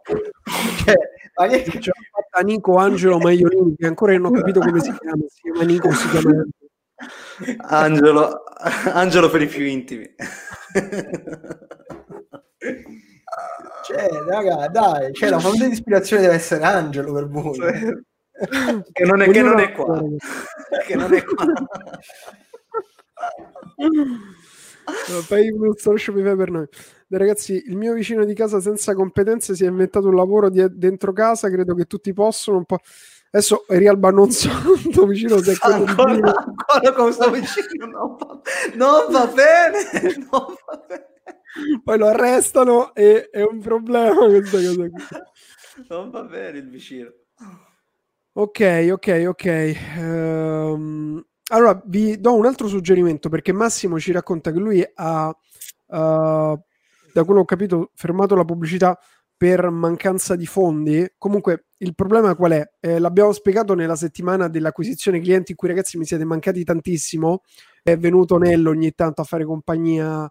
Um, però ecco, il, punto è per l'e-commerce avere un sistemino di pubblicità e, cre- e creatività, quindi pubblicità, traffico, creatività, sono due cosette e una pagina prodotto che converte, quindi store, pubblicità e creatività, che, in cui tu metti un euro e ti porta due euro. Così tu parti anche con 50 euro, 100 euro, poi c'è chi va a ROI dai primi 10 euro. Noi abbiamo dei prodotti, abbiamo fatto, questo me lo ricorderò sempre perché chi c'è, c'è qualcuno in chat che è venuto al nostro Billionaire Con Club Workshop, l'abbiamo fatto dal vivo, ma ragazzi lo rifacciamo appena ci si può vedere dal vivo, lo facciamo qui a Londra un bel workshop di tre giorni in cui si lanciano gli e-commerce durante il workshop. Noi l'abbiamo fatto per la prima volta dopo digitalizzazione. Il mastermind, il billionaire mastermind. mastermind. Sì, uh, eh, non avevo i soldini, non avevo i soldini se non venivo. Ok, e lì noi abbiamo lanciato uno store abbiamo messo un prodotto, l'abbiamo scelto insieme, abbiamo fatto il video, abbiamo fatto il video insieme, abbiamo fatto vedere il video, abbiamo fatto le pubblicità insieme, l'abbiamo lanciato e il giorno dopo stava già a Roy e stava vendendo. Cioè, è una cosa meravigliosa. È chiaro che c'era, c'era il Valepex lì che faceva le cosine, non mi ricordo se la grafica l'aveva fatta Paolo, il video, però roba che, cioè chi ha, fa- ha lanciato lo store quei giorni andavano a Roy immediatamente. Quindi ragazzi, ehm, le, le, cose che si possono fare sono immense. Potete fare lo store della, de, dell'influencer, potete vendere prodotti per cavoli vostri. Se non avete idea di prodotti, potete vendere quello che volete. Potete trovare. Potete creare un prodotto adesso dal 3.0. Eh sì. Nico Doporaccio a, a store manager di Taylor Mega dicono porta rispetto per il uh, professor Nico. Eh, esatto. Per il professor Nico Ange- Angelo Nico, tipo uh, Jack uh, se, se, se, mi segui, vedi che sto 12 ore al giorno al PC. Uh, riguardo alle creative per le ads su Facebook, vedo molti ragazzi che se le fanno fare da dei siti specializzati pagandole anche 65 dollari. Secondo me è una cosa così importante, vale quanto il discorso fatto sul logo. Allora, ragazzi, sulle creative, sulle creatività potete fare qualsiasi cosa perché la creatività, al contrario del logo, si testa. Quindi, quindi fatevi fare le creatività, fatele voi. Fate... A volte, ragazzi, noi abbiamo. Allora, questa cosa non me la dimenticherò mai. Questa era affiliate, però il principio è lo stesso. Stavamo scalando la campagna drone con l'affiliate quando anche Lucrezia, anche fra Balla Wetbeard, anche il nostro, il nostro programmatore li abbiamo messi tutti a fare campagne perché stavamo scalando worldwide e noi facciamo fare le traduzioni su tipo One Hour Translation, questi siti qui. Abbiamo scalato in arabo, li ho scalato in portoghese, in tedesco, in spagnolo, in francese, campagne, sono 40k day, eh, insomma, scalate bene. E a un certo punto ci siamo accorti che c'era una campagna che stava vendendo più di tutte e aveva, tenetevi forte, aveva il video eh, in inglese, il testo no, il video tipo in italiano, le parole in tedesco e la creatività in spagnolo sopra. Cioè era una merda. Era venuta malissimo, non so per quale motivo, ma convertiva tantissimo.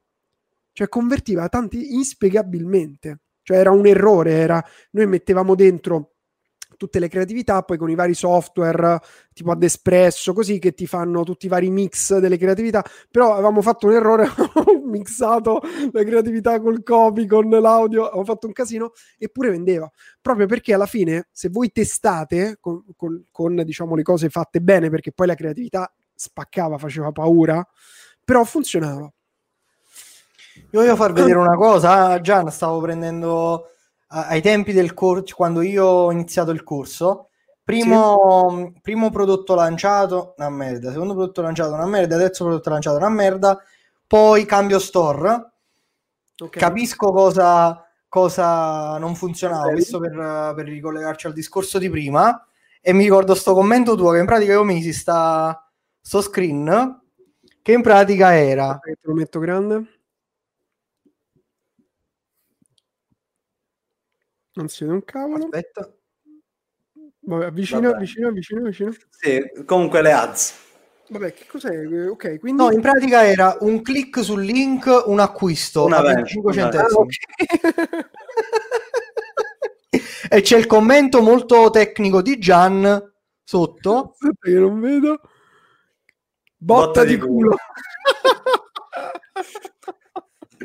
Per dire, È vero. per me quello era, cioè, È quella vero. cosa mi fece talmente gasare che io infatti poi non- mh, per una questione di privacy non metto i commenti sotto. Stava un ragazzo che ha scritto ma che lezione sei? Io sto alla seconda lezione, ho detto io già l'ho fatto due volte, l'ho rivisto due volte. Quindi è quello che poi ti fa andare avanti. Pure cioè, il io, di- pure il Billion 1.0 pure io, almeno due volte l'ho Eh, visto. capito? E poi e per Ragazzi, questo poi c'è la differenza tra e rivederlo perché molto, Esatto. cioè, dato che è una concentrazione di competenze che viene trasferita, magari qualcosa vi sfugge perché una volta siete un po' più stanchi oppure magari siete un po' più acerbi su un argomento, Certo. quindi avete bisogno di No. rivederlo bene. ok? Ma il, eh, più che altro io quello che ho notato su me stesso era avere una coscienza diversa nel rivederlo più volte, cioè, ehm, cioè vederlo, cercare di applicarlo perché non è applicarlo, è cercare di applicarlo, rivederlo e capire in modo diverso, cioè eh, sta là l'inghippo. Non è semplicemente andare, non è un libro di storia, ragazzi, la storia è quella, cioè, capito? È, è diverso. Eh, questo veramente è diverso. fondamentale perché chi ha, ha registrato il corso, quindi se è un corso mio, se è il corso del PEX, se è il corso di Nico e Maio, di Nico e Maio e Angelo, cioè, il punto è che ha- eh, il docente ha così tante competenze in più di te che magari in una frase ti dice 10 concetti e tu ne capisci uno. Ok? Per questo, Eh. per questo nel Billionaire 2.0 già con Nello abbiamo iniziato un approccio totalmente diverso, nel senso siamo andati, eh, dove è stata la difficoltà di andare a creare questo, questo corso, questo corso di- del Billionaire? Siamo andati a cercare non solo di dare una competenza o più competenze specifiche, ma nell'andare a far capire il tipo di ragionamento dietro, nel senso che se una persona capisce il tipo di ragionamento dietro e capisce il meccanismo che c'è dietro quel tipo di strumento, cioè riesce a strutturare la miglior strategia per se stesso. Perché ogni business è diverso. Noi ovviamente diamo un percorso lineare per arrivare a raggiungere il risultato che è la promessa del billionaire, cioè arrivare a monetizzare a 60 giorni. Quindi 60 giorni dura il corso, tu 60 giorni devi sentire il din din di Shopify. Ma è anche il fatto di capire il meccanismo che c'è dietro tutto questo. Non è solo quella cosa specifica che devi fare copia e incolla. Puoi fare Io, copia e incolla, ma devi capire. io sono proprio, cioè, proprio quello volevo dire, quello che stava accennando Gian, cioè il fatto che eh, ogni volta che tu riguardi una lezione c'è una chiave di lettura diversa. Soprattutto questo l'ho notato anche se non c'è il grande PEX, cioè eh, le lezioni di Valerio erano, eh, cioè duravano la metà delle nostre lezioni, quindi immaginate quello che ci metteva dentro, ma lo dico in in una chiave positiva nel senso, eh, però lo dico adesso da una persona che comunque ha tre anni di esperienza e io le ho, le ho riviste anche pochi mesi fa, prima che le togliessimo le lezioni di Valerio, perché per esempio Valerio, essendo molto tecnico, in nove minuti di lezione, cioè lui in pratica parlava per parole chiave, cioè praticamente. Valerio è il dono erano della sintesi. Ovviamente all'inizio tutti quanti dicevano ma tu la lezione là non ci spieghi questo, quell'altro e Valerio giustamente diceva vabbè ma vatti a vedere il tutorial, vatti a vedere questo.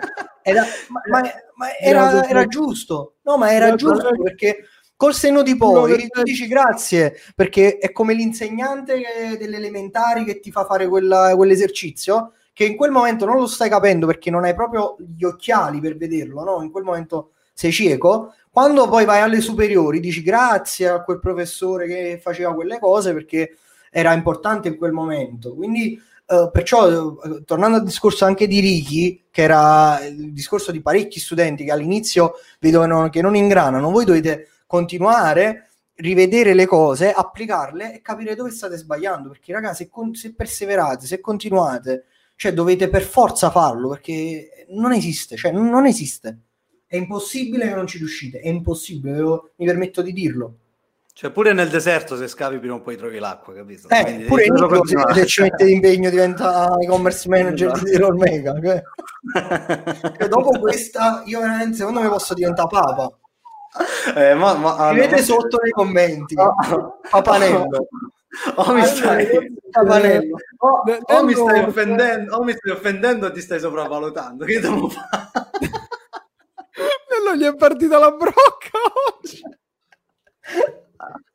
Ma dico perché quando no. ha visto che stavi oh, subito, subito. No. E vedi il grab effect, vedi cosa succede anche qua succede.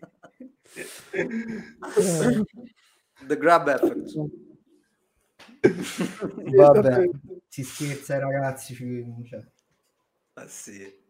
Allora, eh, io volevo dire un'altra cosa per rispondere a una domanda che ci è arrivata qui, eh, che chiedevano, io vorrei andare a vendere i prodotti, cioè a vendere gli e-commerce ai negozianti, farmi giri, farmi giri dei negozianti.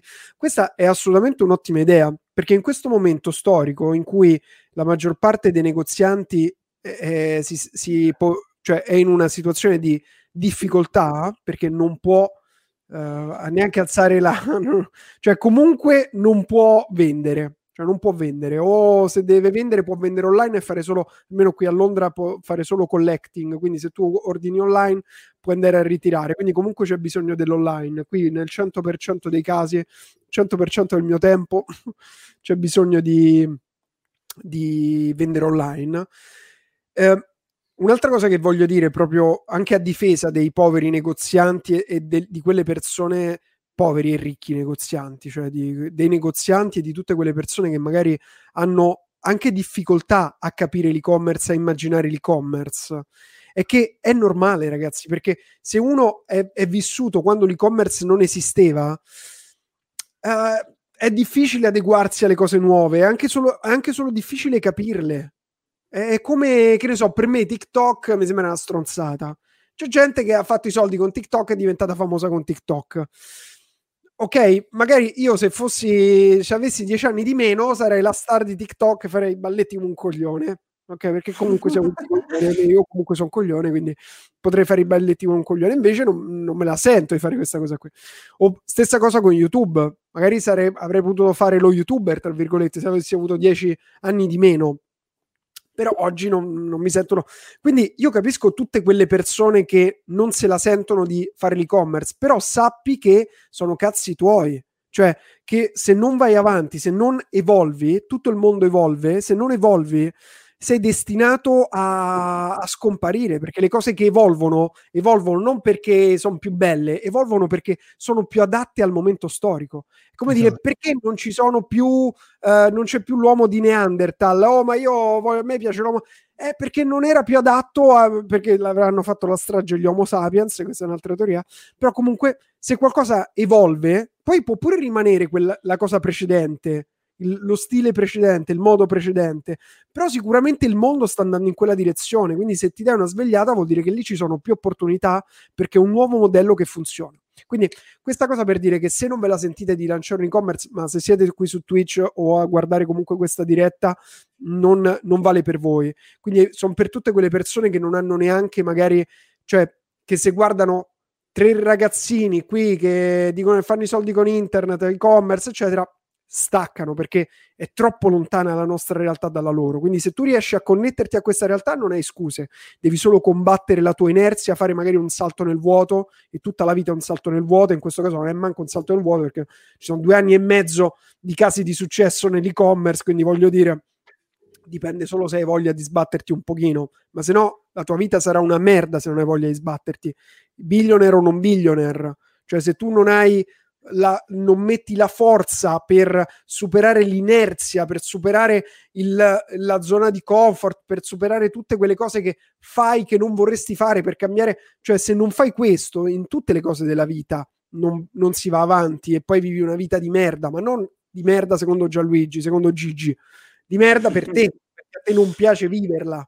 Ok, ma poi posso dire una cosa, Gian. Cioè, il, discorso, ah, okay. il discorso è che se per queste invece persone magari Mm, non c'è speranza per loro, ma non perché, lo, ripeto, lo dico io, perché magari loro non si sentono di fare questa cosa qui, oppure mh, mm, gli fa paura, eccetera.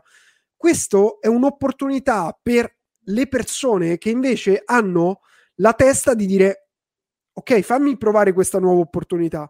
E tutte queste, tutte la nuova ondata, quindi chi impara a fare e-commerce, può pure prendere, cioè portarsi dietro chi aveva i negozi fisici, perché oggi i negozi fisici, fisici sono in grave difficoltà. Quindi voi avete un grande vantaggio competitivo. Potete andare da qualcuno che ha già i prodotti, ha già il magazzino, eh, sta, ha già i dipendenti che magari già paga e quindi gli, si può mettere a fare i pacchi per voi. Fate un accordo con lui, vi fate pagare eh, o vi fate pagare all'inizio consiglio farsi pagare e tutta questa cosa qui comunque ecco Simone che forse è entrato adesso l'e-commerce è appena nato ha avuto un incremento delle vendite del 60% sì Simone cazzeggiavamo con il titolo siamo proprio sta ancora facendo un uè, uè, l'e-commerce sta ancora piangendo. Appena uscito gli hanno tagliato il, cordo- il cordone ombelicale no quello che voglio dire è che nell'aggiornamento il Billionaire 3.0 quindi nel nuovo master che stiamo lanciando sull'e-commerce eh, ci sarà tutta una nuova parte sul vendere le competenze che già c'è stato un piccolo aggiornamento su questo, cioè un bel aggiornamento su questo, ma ci sarà un altro aggiornamento pure io ho delle lezioni da fare sul come vendere le competenze come e-commerce, e-commerce manager. Ok? Va bene, vai Nello. Secondo, se, allora io credo che uh, questo discorso si applichi in base alla fase storica in cui si è in un settore. Mi spiego meglio cioè, mh, se noi uh, stavamo facendo questa live e stavamo dicendo queste cose nel 2013, ok? Ci rivolgevamo, cioè, stavamo dicendo cose all'avanguardia in quel, in quel momento per la maggior parte delle persone. Quindi ci sta anche che una persona, diciamo, non vede uh, il cambio in quel momento perché non è così uh, pronunciato, cioè sono gli early adopter, no? Quelli nella fase di divulgazione iniziale, no? Ma in questa fase, cioè io quello Poi giovani esatto. sono early adopter per definizione. Esatto, ma ah, in questa fase, cioè pure le persone, cioè si, ci dobbiamo rendere conto che se prima era avanguardia, adesso significa, cioè non, non digitalizzarsi per il futuro significa restare proprio all'età della pietra. Perché no, significa morire, significa uh, morire. Esatto, esatto ma in, non in dieci anni, perché prima il, l'evoluzione tecnologica si aveva in un tempo molto più lungo. Adesso pi- più si va avanti e più si sta stringendo il tempo dell'evoluzione, cioè del, de- dell'innovazione. Cioè ad oggi, in due anni, uh, Gian, prima parlavamo sul gruppo, cioè ho fatto una lezione a settembre dove quella piattaforma che io dicevo in quella lezione per, per una strategia di, di, una determinata branca dell'e-commerce non, non vale più. Cioè, la, la, lezione non è stata più, non, non c'è più online, dobbiamo certo. rifarla. Cioè, ragazzi, stiamo parlando da settembre ad oggi quanto so? Cinque mesi. mesi. Quella piattaforma non esiste più, esiste sempre la stessa azienda ha fatto un'altra, un'altra piattaforma più evoluta che offre dei servizi più efficienti. Cioè, stiamo parlando, ragazzi, di, di, di un battito, cioè di un, di un batter d'occhio. Quindi eh, è oggi il momento giusto. Come dice Gian, era ieri il momento giusto. Non è che uno deve sempre aspettare, vabbè, ma mo adesso poi vediamo il lockdown, il lockdown. Anzi, sì, ma fai nominello e di nome di questa piattaforma, vai, che non va più bene. Ah no, è Oplix, è per il print on demand. Vabbè, vabbè, ora l'ha detto, ragazzi, l'ha detto, l'ha detto. Adesso potete non tanto, usarla. Tanto non c'è più. esatto. Fai nomi! Scherzo, eh, sei Ok, Uh, allora, novità, cosa c'è da sapere sul Billionaire? Ah, un'altra cosa che abbiamo fatto nel Billionaire, abbiamo tolto la possibilità di iscriversi uh, direttamente da soli. Quindi non è più possibile prendere, cliccare e iscriversi e bisogna passare sempre da una candidatura. Uh, quindi candidatura, iscrizione, cioè si, candidatura si parla con un tutor di Creators Academy e se, se eh, si supera il colloquio di ammissione, chiaramente pure voi potete fare tutte le domande che volete, eh? cioè è una è una, un'ammissione che noi vi valutiamo, oppure voi valutate, insomma, se fa il caso vostro, ma per noi è fondamentale, quello già lo potevate fare, per noi è fondamentale fare pure una scrematura per non avere, cioè il concetto è vogliamo meno persone che eh, mh, mm, rompono meno i coglioni e, e, ottengono più risultati. Cioè, non voglio gente che si lamenta, gente che, che pensa che. Perché tanto ci sono andate dei, dei corsetti dei guru che vi propongono che farete soldi e poi dopo due mesi si scopre che hanno le dashboard finte. cioè, que- quello c'è, ragazzi. Se volete, quello c'è. Andate e mangiatene tutti. Se invece volete entrare nel top, nella Apple del, dell'e-commerce, in Apple delle Academy, noi ci siamo e siamo qui per questo, per aiutarvi. E, al contrario di Apple che vi vende l'iPhone ogni sei mesi, noi ci fermiamo e continuiamo a aggiornarlo e vi diamo l'iPhone gratis ogni volta che esce quello nuovo. Follia, fino, fino a questo lancio. Nico, è sbagliata questa strategia. Cioè, la Apple ci è la testimonianza che è la strategia sbagliata. Cioè, ecco, fino proprio... a questo lancio. Ok, allora, idea il billionaire. Dopo questo lancio lo mettiamo in abbonamento. Ho trovato la soluzione. Un anno. Dopo un anno devi ripagare l'ingresso. Mi sembra un'ottima eh, idea. Ma, ma per, una quest- sì, per una questione di community, numero uno. Allora, eh, io poi ho trovato un aforisma che si sposa benissimo con, eh, sia per Scalers che per la community del billionaire. Mm-hmm. Il, quell'aforisma del um, il, il, bruco disse: Un giorno valerò, tutti risero, tranne le farfalle. Cioè, eh, noi siamo e abbiamo uh, le community di farfalle, ok? E ti aiutiamo a diventare una farfalla, proprio per volare. Il punto è questo. Ed è giusto che si paghi, cioè proprio per una questione che. Ehm, per la difficoltà di condividere la propria idea, per la difficoltà di condividere la propria visione, per le varie difficoltà che ci sono nel percorso e per l'aiuto che trovi non solo da noi in modo diretto, ma da tutto ciò che è intorno, da tutto ciò che si è creato. E questa è una cosa che eh, comunque eh, ti dà molto senso di appartenenza. E ripropongo, è giusto che si paghi. Allora, tra l'altro vi dico un, un'altra cosa, perché nel Billionaire noi abbiamo un gruppo su Facebook di supporto, ma con questo nuovo lancio uh, lanciamo anche una novità per tutte le persone iscritte a Scalers da marketer in poi, ovvero um, abbiamo, abbiamo, non so se l'abbiamo già inserita o la stiamo inserendo, no, non l'abbiamo ancora inserita, una, uh, una sezione di Scalers dedicata all'e-commerce solamente per le persone che sono nel Billionaire. Questa cosa qui vuol dire che noi praticamente il nostro obiettivo è eh, trasportare, quindi eh, ricreare il, uh, un gruppo molto più avanzato su Scalers per l'e-commerce. Quindi diciamo che Uh, ora con la nuova quota di iscrizione avrete pure la possibilità di iscrivervi a Scalers e quindi avere Billionaire più Scalers. E Scalers per chi non lo sa è nostra, il nostro club per imprenditori, il club digitale per imprenditori in cui noi siamo lì tutti i giorni, tutto il giorno e ci sono lezioni ogni settimana e c'è il confronto con tutti gli altri in tempo reale, oppure ci sono i caffè con Nello e con Nico in cui ci sono lezioni improvvisate dalle 6 di sera alle 7 di, alle 7 di alle sera, 3 di mattina. Io, io, io, ho avuto diversi richiami perché, perché, facevo le lezioni alle 3 di notte, non c'era nessuno e non le registravo, ma non è giusto così. Alle tre di notte a parlare di funnel, di acquisizione per, per i vari business, così in tre, in quattro, mentre si parlava, giustamente perché c'erano dei dubbi diffusi, ho detto va bene, dai, facciamo una lezione al volo. Allora, perché così siamo H24. Eh sì, Mariano dice servizio non possesso, io mi abbonerei subito.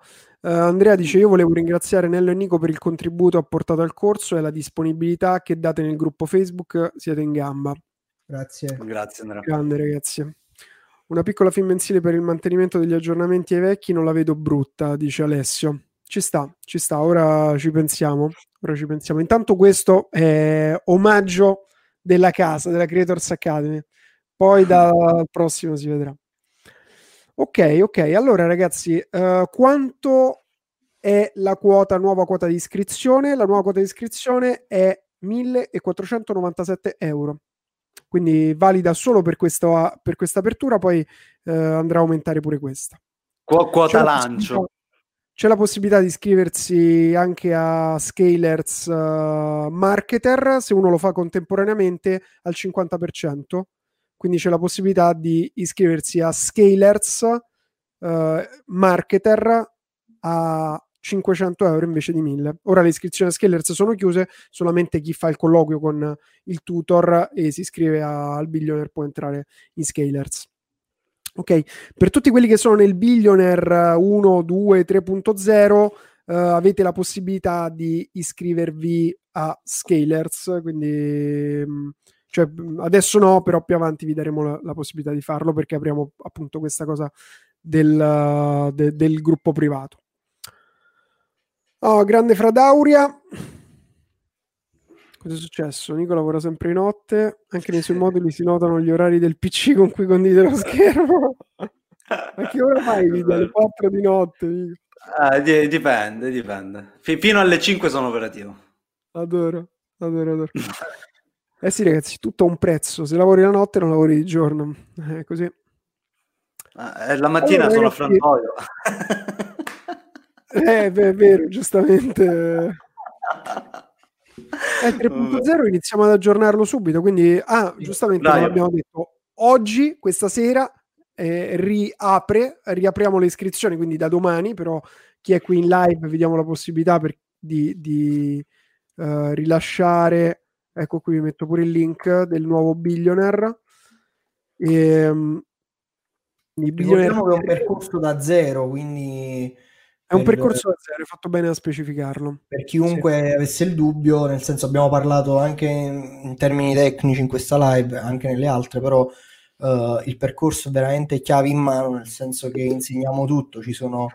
Uh, è un auto, come si suol dire, cioè un co- il come fare determinate azioni per permettervi di uh, arrivare da zero a 60 giorni a monetizzare con l'e-commerce. Cioè la nostra promessa è uh, una volta che avete, uh, diciamo che avete, che, che siete entrati nel, No, scusa, dicevo no al commento, vai, vai avanti. Vai avanti. Che, uh, una volta che siete entrati nella nostra masterclass uh, da zero, quindi anche se sapete solo accendere il PC, vi servono due cose, una, una, connessione internet e un computer. Qualsiasi tipo di computer, non servono computer da 10.000 euro, va bene pure un computer uh, di, di, di tradizionale di casa cioè il computer per accendere soltanto la mail, va bene tutto, quindi non, ci, non c'è bisogno di investimenti in attrezzature, non c'è bisogno di, investi- di capitali iniziali chissà quanto alti, l'abbiamo detto prima, non voglio ripetere, ma parliamo di qualche centinaio di euro, 100, 200 euro per cioè avviare da zero a, a, al business. Esatto, e uh, con una progressione di lezioni che verranno poi sbloccate man mano per darvi modo di uh, mettere in pratica quello che dicevamo prima, quindi vedere, rivedere, applicare soprattutto, applicare, applicare, applicare e arrivare a 60 giorni, quindi dopo due mesi, ad essere autonomi e lanciare e-commerce. Poi dopo sta a voi ovviamente, se volete continuare c'è, c'è il nostro Scalers che alla fine è, è, quello che è la quintessenza poi del, del, business fondamentalmente perché è quello che vi permette poi di scalare il business, quindi di, ti permette di, di andare avanti ed arrivare potenzialmente, come diciamo sempre, ripeto, fino ad Amazon, però il il, esatto. il corso il è questo. Il billionaire è dal business, il scalers è dal business a Amazon. Magari Amazon no, però insomma. Esatto. Quello però, è l'obiettivo. Comunque. Allora, rispondo a un po' di domande. Con 1,5k è compreso Scalers? No non è compreso, è proprio la quota di iscrizione del Billionaire Com Club 3.0 solo per questo lancio, perché dal prossimo um, il, il, prezzo lo portiamo a 3K, questo ragazzi ve lo dico per, per uh, completezza e correttezza, quindi piano piano faremo aperture e chiusure fino ad arrivare alla quota di iscrizione di 3K. Le lezioni 2.0, quindi però chi, per chi entra in questo lancio del Billionaire avrà la possibilità di iscriversi anche a Scalers Marketer e quindi al, al no, eh, Scalers Marketer al 50% di sconto. Quindi praticamente allora. è, come se, è come se riprende il Billionaire con la quota di iscrizione passata. Esatto. Cioè, butto dentro, butto dentro quattro, quattro lezioni che andremo ad inserire.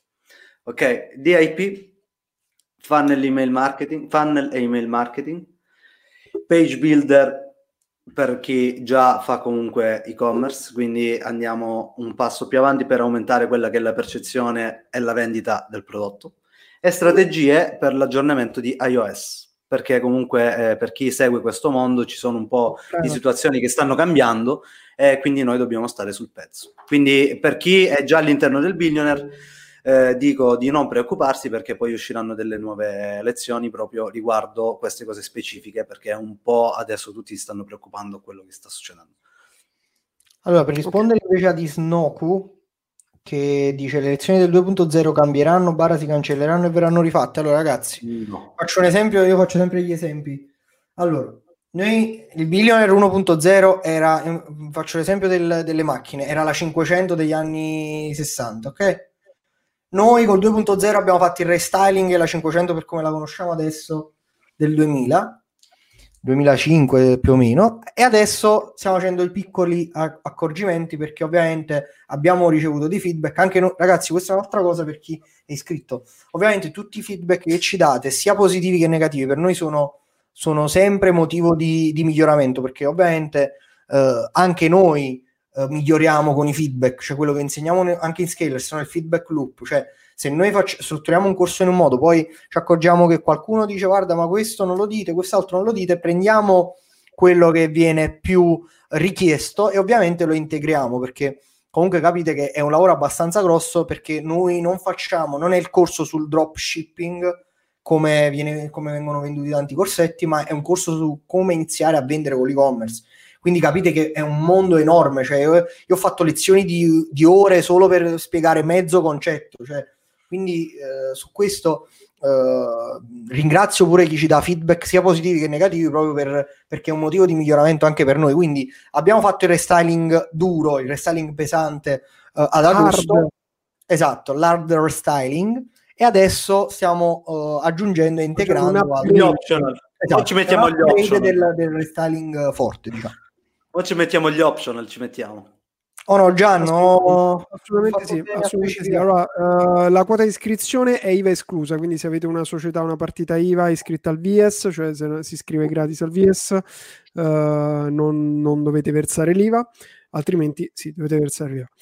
Uh, allora, le iscrizioni al Master Affiliate sono ancora aperte. Allora, non sono aperte, ma tutte le volte che, se, eh, tutte le volte che eh, so, cioè, se vi iscrivete al Billionaire potete parlare con il consulente e farvi fare, diciamo, fa, poter, poter, richiedere l'accesso anche a quello e farvi fare un pacchetto di master.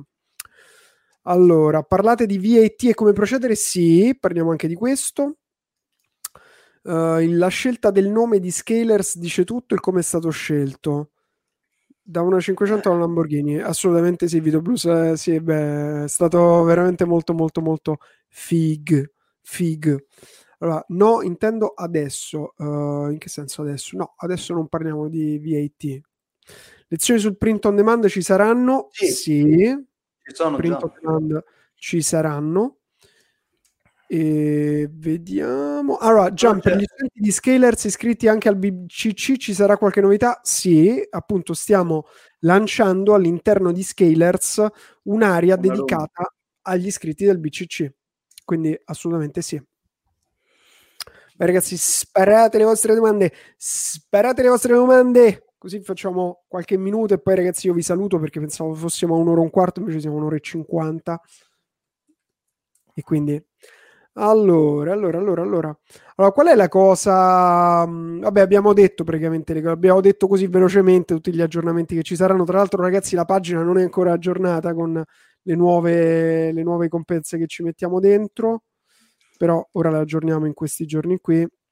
Comunque vale quello che ci siamo detti. Supporto clienti lo shop, ecco, Facebook. Sì, comunque c'è scritto già la nuova quota di iscrizione. Kelly, ma io vi amo. Noi amiamo te, Kelly. Grazie Kelly. Perché dentro al billionaire precedenti l'aggiornamento sarà a pagamento? Sì, sarà a pagamento. No, scherzo da lei. Abbiamo detto che lo regaliamo, lo regaliamo a chi è iscritto già al billionaire. Aggiornamento gratis. Questa è l'ultima volta che regaliamo l'aggiornamento ah. uh, gratis a tutti. Quindi, ragazzi, iscrivetevi oggi. Cioè, se siamo la Apple, se siamo la Apple dei, dei corsi sull'e-commerce, ma Apple considera che manco il caricatore ti dà. Quindi sì, esattamente. Allora, Fede Fede, eh, con, con, se tu hai, allora faccio affiliate, potresti dirmi quanto riapri, riaprirà affiliettarmi? Eh, se tu sei in contatto con un nostro consulente, lui ti avvisa quando noi apriamo, anche se non facciamo il lancio così, noi ogni tanto mandiamo le mail solamente a chi è iscritto alla lista di attesa, quindi non so se è un consulente, comunque magari compila il form per il BCC per parlare con il consulente. Comunque volevo pure dire che Nello sei bellissimo, grazie Tani. Grande Dani. Uh, no, se volessi oltre a comprare il corso potermi rivolgere a voi per generare il traffico dell'e-commerce. Uh, allora noi um, abbiamo anche diciamo più anche se non lo promuoviamo abbiamo una, una parte di supporto solo per chi è iscritto al billionaire quindi supporto uh, successivo che va dalle ads alle consulenze, eccetera, ma vedrai che quando sei nel billionaire poi non hai bisogno di qualcuno che ti fa le campagne perché le strategie proprio le impari passo passo, non hai bisogno di... Cioè noi cerchiamo di non vendere upsell per questo motivo qui, di non vendere... E poi c'è il gruppo. E poi c'è il gruppo. C'è il gruppo. Allora, Fede, figurati, uh, quando saranno visibili gli aggiornamenti del BCC, iniziamo a rilasciarli dalla chiusura di questo lancio, quindi mh, mm, vengono rilasciati da qui ai prossimi due mesi. Allora, uh, ok, in sostanza sotto il gruppo Facebook del BCC atterrerà su Discord. No, per ora il gruppo Facebook lo lasciamo lì dov'è perché è anche una biblioteca di Inzica. contenuti cioè, se voi usate la funzione cerca nel gruppo Facebook del billionaire, trovate delle perle, ma anche di gente che oggi fa i milioni di euro e chiedeva: Ma come si fa questa cosa qui? Quindi, cioè, non lo cancellerò mai quel gruppo. Uh, però diciamo che Uh, l'area in BCC Scalers anche per studenti no, no. Studenti tra l'altro abbiamo chiuso le iscrizioni, non entreranno più studenti Scalers. Uh, ero pure tentato appena finisce l'abbonamento che avete vi tolgo de... oppure pensavo di darvi rimborso e buttarvi fuori però invece vi voglio bene e quindi abbiamo fatto questa scelta e vi teniamo. Le iscrizioni dure... dureranno fino è scritto qui sulla pagina al lunedì 25 gennaio. Quindi in realtà forse fino a martedì non mi ricordo però io tengo buono quello che è scritto sulla pagina lunedì 25 gennaio vai Nello Sette giorni, sette giorni. Sette giorni. Sì, in sette realtà sei, giorni. perché oggi sette il giorno. Ah, no, forse sette giorni, è giusto. Siete la svolta del mondo del lavoro, fornite formazione più occupazione e ispirazione per grande. Grazie, quello che cerchiamo di fare. Quello Grazie. che cerchiamo di fare. Io a differenza la... di Nello, che Nello prima... No, comunque ragazzi, per tutti gli studenti di Scalers, se ve lo potete permettere, quindi avete provato diciamo la f- soluzione studenti così per uh, fare un investimento più basso ma avete la possibilità passate a marketer passate subito a marketer prima che aumentiamo pure la quota di iscrizione su Scalers io a differenza Vai. di Nello volevo dire quando lui ha detto prima uh, all'evento digitalization lui ha detto ah quindi si può fare e io quando ho visto che effettivamente eh, poi c'è stato il lancio del, del Billionaire per 30 minuti, ragazzi, non una settimana, 30 minuti. C'era un countdown enorme sul mega schermo, un audio che ti spaccava le orecchie una fila che non terminava mai per le preiscrizioni. Che sogno, che proprio prendersi a botte là, 30 eh, minuti. Meraviglia. Eh, e io là proprio da, davanti, davanti, a quei tavoli che non, non ricordo quante persone c'erano a prendere le adesioni eh, ho beccato Valepex e gli ho detto ma quindi eh, mo mi fai fare i soldi mi guarda e dice e se no come fa ma fa e a differenza di Nello dove lui ha detto dove lui ha detto ah quindi si può fare io ho detto finalmente c'è qualcuno che mi insegna come si fa perché lui, oh, Nico, cioè, lui è, Nico, è promessa mantenuta sì o no? Sì, sì, stramantenuta. Infatti, cioè, io, non vedo, io, non vedo, l'ora che passi questo lockdown così vi venga a rompere le balle di persona. Quindi eh, vediamo, vediamo, un po' come si evolve e poi ci incontriamo di persona, specie a PEX. Eh, io lo devo abbracciare cioè, perché io ancora ce l'ho veramente impressa questa cosa. Mi ricordo anche come era vestito. Lui aveva un jeans, le Gucci, era più basso di me, aveva il cappellino, era tutto cioè, Pex è descritto come una figura eterea che si materializza. Sì, lui era, aveva il, fe- aveva il felpone, il lui aveva, aveva, il felpone bianco. Eh, cioè, eh, guarda che, guarda no, che mi è rimasto impresso.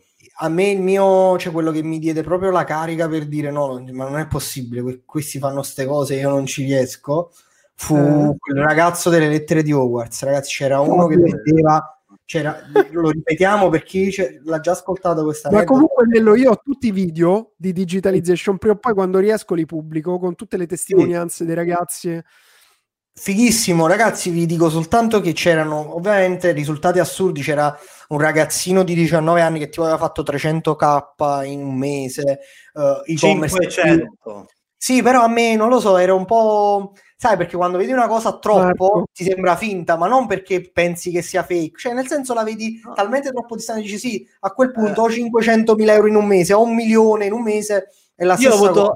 Ma io ho avuto, vidi, io ho avuto no, la stessa cosa. Fammi sentire Nello, fammi sentire Nello. Quando invece vidi che Uh, tra l'altro, forse era, era, quello che fatturava anche di meno, paradossalmente. Vidi questo ragazzo che in pratica uscì con questo caso studio che aveva 40k. Quanto faceva al mese? Non faceva 30k, 29,7 mi ricordo. Cioè faceva 30.000 euro al mese, ragazzi, vendendo lettere per ammissione ad Hogwarts. Cioè, allora io dico, parlando prima di Vanna Marcana, così, cioè là, là, stai vendendo, cioè capisci che, sta, che è tutta bravura di vendita. Cioè tu stai vendendo un sogno, tu stai vendendo un sogno, non per fare uh, non vendo sogni ma solide realtà. Cioè, lui, ma non è anche un sogno, stai, stai, stai vendendo una fantasia. Eh, esatto, vendendo una fantasia ad un costo, cioè un pezzo di carta, perché poi tipo... Che lui eh, diceva, lui... Oh, me le stampavo da solo a un euro. Ma lui aveva tipo un costo di, cioè aveva tipo un costo di 19, se non sbaglio, a, a pezzo la, la, la, la lettera. Ragazzi, cioè, quindi io dissi no, allora no. Eh, qui, qui, stiamo parlando del, del, mondo delle favole, cioè qua ci diventa pure non è possibile. Qua, qui tutto è possibile allora, capito? Tutto è possibile. Come stavo dicendo prima, cioè, ti fa capire che qui tutto è possibile, c'è cioè un altro mondo, non è, non è possibile. Digitalization è stato fantastico, dice Matteo. No, ma è stata veramente una meraviglia digitalization. Appena sarà possibile magari lo rifacciamo. Cioè, chissà, tutti, no, solo casi studio vediamo, Nello, ma andiamo per tre giorni solo casi studio, sì. perché ormai ne abbiamo così tanti che è una meraviglia. Sì. Eccolo qui, è tornato pure Nico oh. Ris- Risorto Maiolini. Ed è no, quella perché... la cosa che ti fa, ti fa, ti dà carica, secondo me, capito? Perché al di là delle cifre, capito, Gian, ma come mh, mm, cioè, penso sia ancora in chat Viola, no? Cioè, Viola, sì. mh, mm, Viola, è una ragazza, per chi non la conoscesse, che ha fatto il, il, si è iscritta alla nostra masterclass del Billionaire e ha avviato il proprio e-commerce. Lei è una mamma a tempo pieno, era un ex agente di commercio e ha deciso di fare questo store di abbigliamento second hand per bambini. Che tra l'altro è, è stata anche la testimonianza, se, se vogliamo, Viola, non, non, lo prendere come offesa, ma lo sai, anzi, hai tutta la nostra stima. Forse era, era dire, no, è, stata la, è, stata la, persona che, che, fattura di meno praticamente di quelli che abbiamo invitato nelle, sì. nelle ma non è, non è, che non è un disclaimer, però anzi, cioè la sua storia, il, il fatto che lei faccia una cosa... disclaimer. Cioè, non è... Che cosa? Se... Eccola Viola! Ciao Viola! Cioè non è un deterrente il fatto che, eh, che, che, che fatturi poco, ma è il fatto che sia possibile che una mamma a tempo pieno da casa avvii un business online senza avere con competenze. Un cell- con un cellulare. Eh con un cellulare. Fa delle foto, tra l'altro, ci fece vedere anche la pagina Instagram di contenuti anche di qualità abbastanza alta. Cioè, quindi è questo che vi deve spronare. Cioè, è possibile. Lo fa, lo fa Viola, che è una mamma che quindi ha veramente tante cose da pensare dalla mattina alla sera perché non lo potete fare voi che state a casa e manco la cioè, pizza con la ragazza che andare a mangiare. Mi hanno attaccato perché dicono ah la mamma sembra che stai facendo discriminazione per le donne le cose. No no è un complimento no, ma quello è un complimento. Viola, come dice Vito. Bravo no, no, una donna con le palle ma è un complimento assolutamente non ma volevo... lo so, però sai che ci ho su qualsiasi cosa è una mamma hai detto che è una mamma stai facendo gender uh No, no, no, anzi, no, è... vabbè, perdere, sono questi progressisti spudorati, lascia stare. Lascia grande stare. viola. Grande viola. E poi Viola ogni tanto ci scrive: Io ogni tanto non riesco a seguire le dirette, poi me le recupero tipo la notte e vedo che mi citate sempre. Ma certo, Viola, veramente è rimasta super impressa. Viola, anche gente che faceva valanghe di soldi. Eh? È giusto. È arrivata perché, lei? No, perché eh, ritorniamo al discorso di prima. Gianni, non è tanto emblematico il, il, ragazzino di 19 anni americano che si è comprato la Lamborghini e fa 300k al mese, quanto il fatto che è vicino a te, cioè una cosa vicino a te. Cioè, io che, che, che pote- cioè, se io sono una donna che è impegnata per varie cose, uh, a fare la madre, a fare un altro lavoro, eccetera, vedo che un'altra ragazza fa una cosa del genere, dico ok, allora si può fare, cioè cioè, non hai scuse. Non Cosa? hai scuse, questo è il esatto. punto, non, ha, no, non, ci sono più scuse. Eh. È chiaro che serve la dedizione, serve la dedizione, niente appare per magia, per scienza infusa. Eh, la differenza qual è? Che se tu ti dedichi a imparare l'e-commerce da solo, eh, magari le trovi pure le informazioni, però ci puoi mettere una valanga di tempo. Ma noi, cioè, se, la, se uno entra nell'ottica io mi immagino un futuro, vi dico questo, quando la Creators Academy sarà semplicemente una cosa, cioè che tu dici ok, dalla Creators Academy compro questo master e direttamente dalla Neuralink che tu hai installato nel cervello ti installo le competenze dell'e-commerce. Cioè, questa cosa qui, no? Cioè, questo sarà il futuro. Oggi funziona allo stesso modo, è presente la Matrix che ti metti dietro, funziona allo stesso modo, solo che ci vuole più tempo. Cioè, se le persone capissero questo concetto che lo spinotto della Matrix che ti insegna a fare il Kung Fu esiste, e vuol dire che è un corso più, le, più la pratica, quindi serve molto più tempo, ma è la stessa cosa, ragazzi. Sono delle istruzioni per fare le cose. Cioè, la ricetta, perché oggi hanno imparato, io pure ho imparato a fare la pizza in questo, non so se avete fatto la pizza nel primo lockdown, io ho fatto la pizza, ho fatto la, la tutti i cannelloni, ho fatto la lasagna, ma come ho fatto? La prima volta ho, ho, letto la ricetta, ho comprato le cose, fai questo, fai questo, fai questo, fai questo. Oh, poi magari era la pizza tutta storta, però intanto era buona, me la sono mangiata e, e l'ho fatta io. Cioè, e non l'hai pagata per... 25 pound. E non l'ho pagata 25 pound, no, stasera gliene ordino un'altra a questi che poracci sono chiuso. Ma la, il punto è, se voi entrate in quest'ottica che il mondo è fatto, cioè c'è gente che prima di voi, prima di voi ha diciamo, decodificato del, del, degli schemi in comune e li ha messi insieme in delle istruzioni, non c'è niente di male imparare negli altri. Cioè la forza dell'umanità, l'Homo sapiens, è, è riuscito ad arrivare dov'è grazie al passaggio delle informazioni. Qualsiasi altro animale, noi siamo degli animali, qualsiasi altro animale, tutte le informazioni che aveva, le, quello che imparava sulla realtà, pensate un topolino, impara tutte quelle cose sulla, sulla realtà, dove sta il formaggio, dove sta quello, come scappare, poi boom, muore il topolino, perde tutte le informazioni. Oppure c'è un altro topolino, lo può solo imitare a fare quello che fa lui. Noi invece, piccoli scimmiette che parlano, camminano e fanno le dirette su Twitch, abbiamo questa grande cosa che con il linguaggio riusciamo a trasformare, a, a passare le mie competenze, le passo a te, che le passo a te, tu passi, le arricchiamo e questa cosa qui vuol dire veramente, cioè è una svolta nella vita. Per questo io sono ossessionato dall'imparare. Perché se tu impari da qualcun altro, cioè tu hai, hai le istruzioni per fare le cose. E il billionaire sono le istruzioni per guadagnare oggi con il digitale attraverso l'e-commerce, anche se non sai cosa vendere, anche se non hai mai aperto un non hai mai aperto un e-commerce, anche se non hai mai aperto un sito web, se non hai mai... grazie alle competenze e alla tecnologia, perché c'è da dire che dieci anni fa il billionaire non sarebbe stato il billionaire, sarebbe stato molto più complesso, perché per avere un e-commerce dovevi investire come il nostro amico Manuel 10.000 euro. Oggi con Shopify 0 euro, parti, hai 15 giorni, durante il Covid 90 cioè. giorni gratis e tu hai il negozio gratis. Ti mancano le istruzioni per sapere cosa fare. Questo è. Quindi istruzioni per lanciare da zero un e-commerce, portarlo in profitto in 60 giorni. Anche se non sai cosa vendere, anche se non hai soldi per comprare il prodotto, per non sai neanche quali prodotti vendere, anche se non vuoi fare magazzino. Tutto questo è possibile grazie non perché è il sale che ti fa guarire, no, non c'è niente di magico.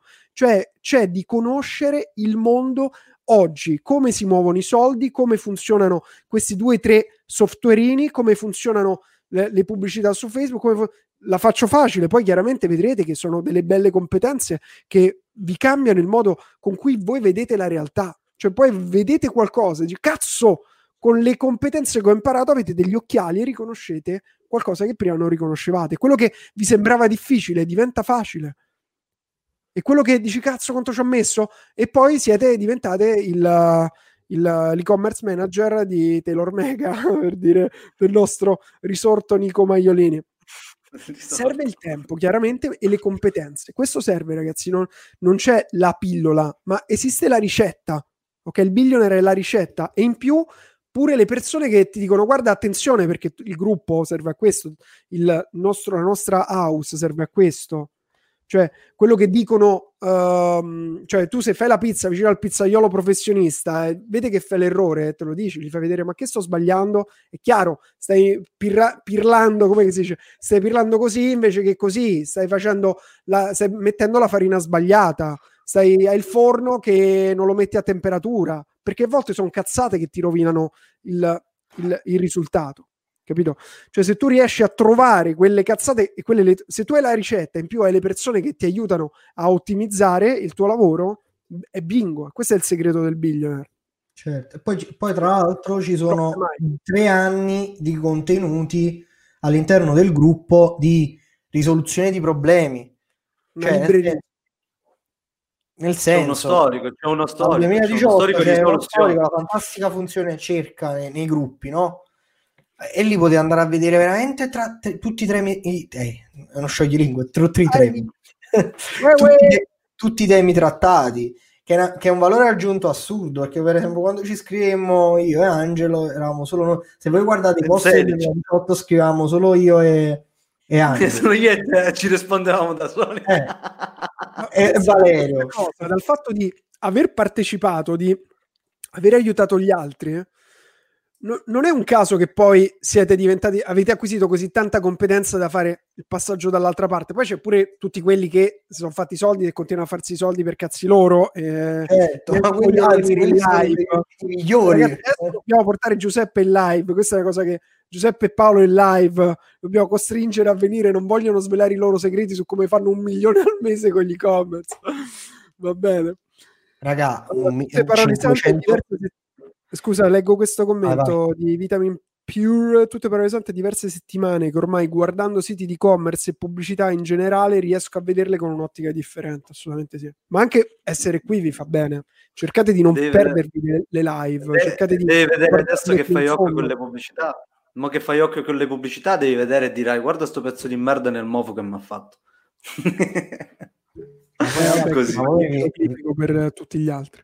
Cioè, Però ci rendiamo conto del, del, cioè, del, volume, del potenziale. Cioè, due ragazzi del Billion, quindi studenti che hanno studiato da quel corso, da quella masterclass, fanno 500.000 euro al mese. Ma sapete, cioè, ma 500.000 euro al mese, ragazzi, cioè, capiamo quanti sono con un e-commerce. Cioè, con un e-commerce, Gian, con un e-commerce. Cioè, ma se tu parli con un imprenditore cioè, tradizionale, cioè 500.000... Cioè, con Icom, loro hanno scritto proprio il primo uh, screen che pubblicarono. Sei mesi fa siamo partiti con 50 euro a testa. Cioè ragazzi, ragazzi un... Paolo lavorava in hot lead come grafico eh, gli davamo un K e mezzo mi pare.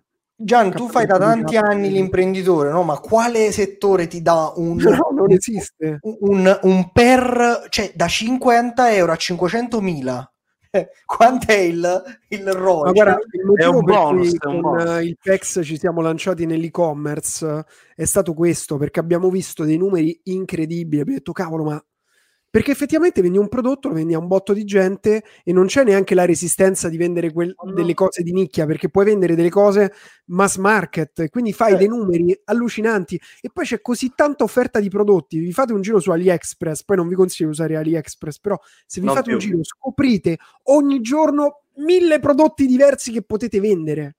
Cioè, non c'è fine. 6 milioni, ecco, giusto. Gianno, una, una, curiosità, una curiosità mia. Um, sì. Quando avete iniziato con il PEX, uh, voi?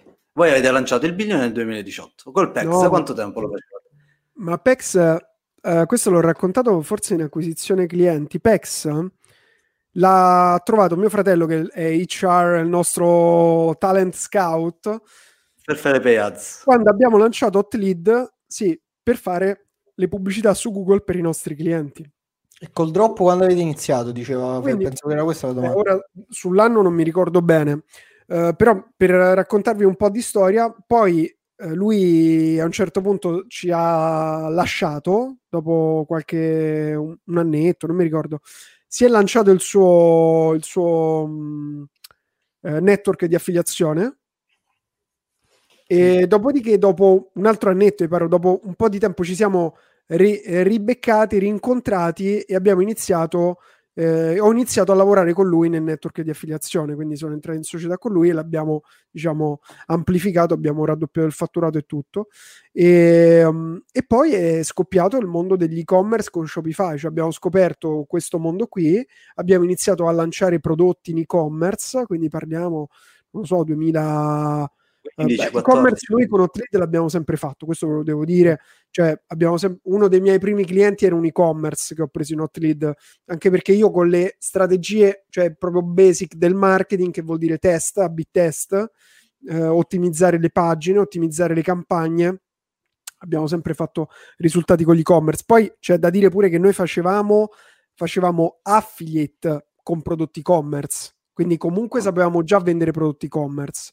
La differenza è che abbiamo iniziato a fare prima dropshipping, ma è stato veramente molto breve il dropshipping. E siamo subito passati al magazzino, quindi abbiamo fatto prima magazzino Uh, proprio dentro casa. Noi avevamo i prodotti dentro casa, e il Pex faceva i pacchi e spediva, poi l'abbiamo messo in un ufficio a Roma, avevamo preso una persona che eh, si occupava prima una, poi due, poi tre che facevano i pacchi. Dici una cosa, era Wow Place. Wow, wow Land, Wow Place. Wow Land. Abbiamo fatto, abbiamo fatto tanto. Wow. Lo sai, wow, da cosa è venuto? È venuto no. da uh, Facco, no, ne avevamo avuti altri prima di wow. È venuto da Facco che diceva dobbiamo portare la coolness nell'e-commerce e quindi voleva chiamarlo. Mi ricordo, stavamo da Mastros, mi pare, a, a New York e dice allora un'idea geniale per che è un locale tipo super costoso per mangiare carne lì a New York. E ho un'idea per fare e-commerce dobbiamo portare la coolness nell'e-commerce. E fa uh, lo chiamo tipo e dice uh, what a wonderful day lo voleva chiamare perché era una cosa, una cosa di figa una cosa uh, però a un certo punto abbiamo, abbiamo detto ok what wonderful, what wonderful però mi ronzava in testa questa cosa dell'effetto wonderful wow. però era troppo lungo wow. Detto, cazzo, wow wow tra l'altro c'è un'azienda di Gary Vee che ha comprato che si chiama Pure Wow che è un uh, giornale, un editoriale, non è un e-commerce che sta spaccando, proprio perché poi scopri l'importanza del, uh, del, uh, del nome che scegli, però è chiaro che quella è proprio la ciliegina sulla torta, anche perché noi non vendevamo sì. per il nome. Però avevamo fatto pure l'adesivo, le, cioè noi sempre lo facciamo, cioè ti costa così poco che non ha senso non farlo. Lo scotch con il logo quindi ti metti lo scotch con il logo, il pacco, gli sticker da mettere nel pacco, oppure il pacco brandizzato. Cioè, questo è uno proprio delle cose che così che vi racconto che potete fare semplicemente. Ed era, ed era il 2016, 2017. 2000, sì, 2016 mi pare. Sì. Eh, pensa quanto eravate avanti, no, pensa quanto eravate avanti, cioè nel senso. Ma, eh, il, ma è, quello allora, che... Nico, ti dico, io una volta mi prendevo il merito di dire sono avanti, poi ho scoperto che siamo figli del, di quello che facciamo. Cioè, se tu lavori sì, nel performance sì. marketing per tanti anni e non smetti di esplorare, perché per noi fare e-commerce in dropshipping è stata una cosa tipo, come direbbe Renzi, shock. Shock. Cioè, un, shock. Shock. shock. shock. Qualcosa proprio di... Cioè, cazzo, e-commerce in dropshipping abbiamo dovuto, diciamo, ristudiare tutta la ruota. Poi è chiaro che avevamo le competenze dell'advertising, le competenze di, del vendere per l'e-commerce, uh, però Oberlo, per esempio, Oberlo, imparare Oberlo, first reaction, shock, shock, shock. cioè, insomma, tutto questo mondo qui che poi devi esplorare, chiaro che tipo, però dico, è normale, ma come oggi chi fa e-commerce, chi continua a fare e-commerce e continua a stare sul pezzo, poi esce la cosa nuova, tu sei pronto perché sei già lì. È la naturale evoluzione, cioè l'e-commerce è stata la naturale evoluzione dell'affiliate. Tant'è che mm-hmm. l'Affiliate World Conference, in cui, ehm, che è l'evento numero uno al mondo sul performance marketing, oggi loro hanno lanciato anche la D-Word, sono quelli che magari avete visto le azze, sono sempre loro, è il mitico Lorenzo, il mitico Lotz Um, eccolo Delli che subito ha spelerato che quello che vuole fare. Delli vuole fare questa cosa qui in live. Domani ne parliamo, Delli, domani ne parliamo.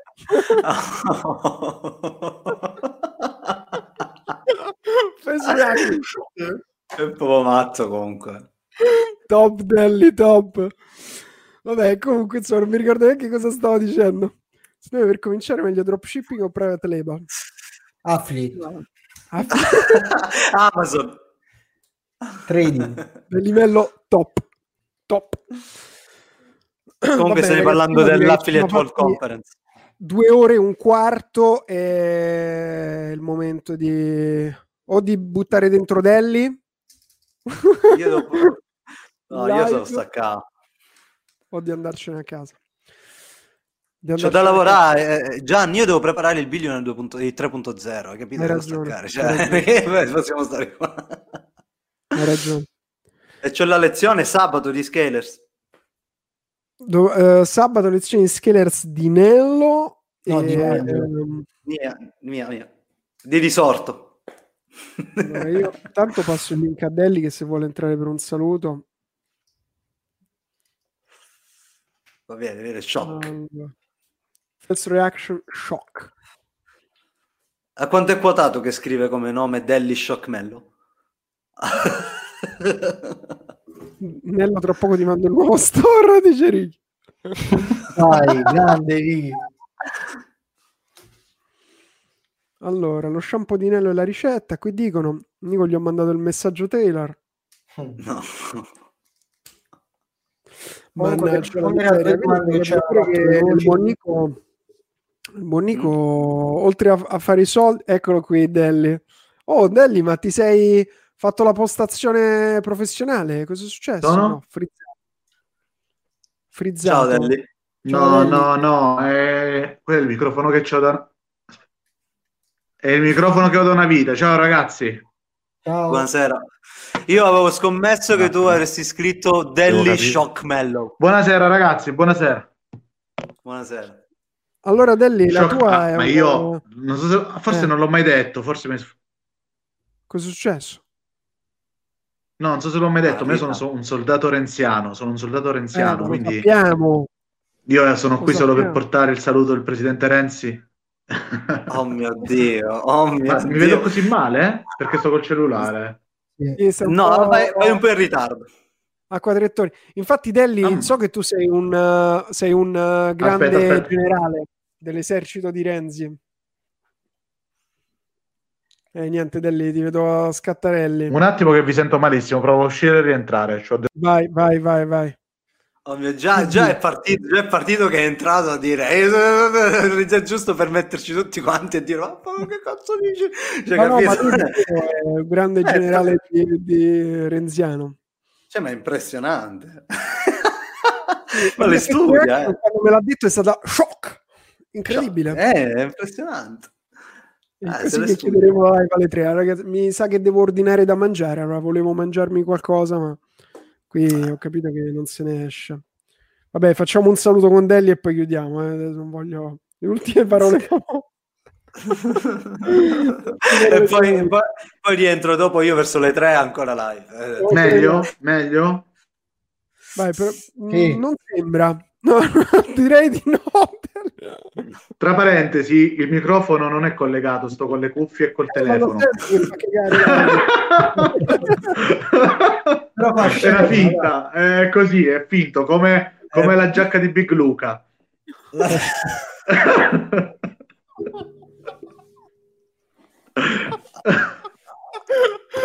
Subito il dissing di Dello a livello di Big Luca. Io sono onesto, questa, questa era la cost, costa 50-60, non so quanto costa. Eh, cioè quella vera, però non è farlocca.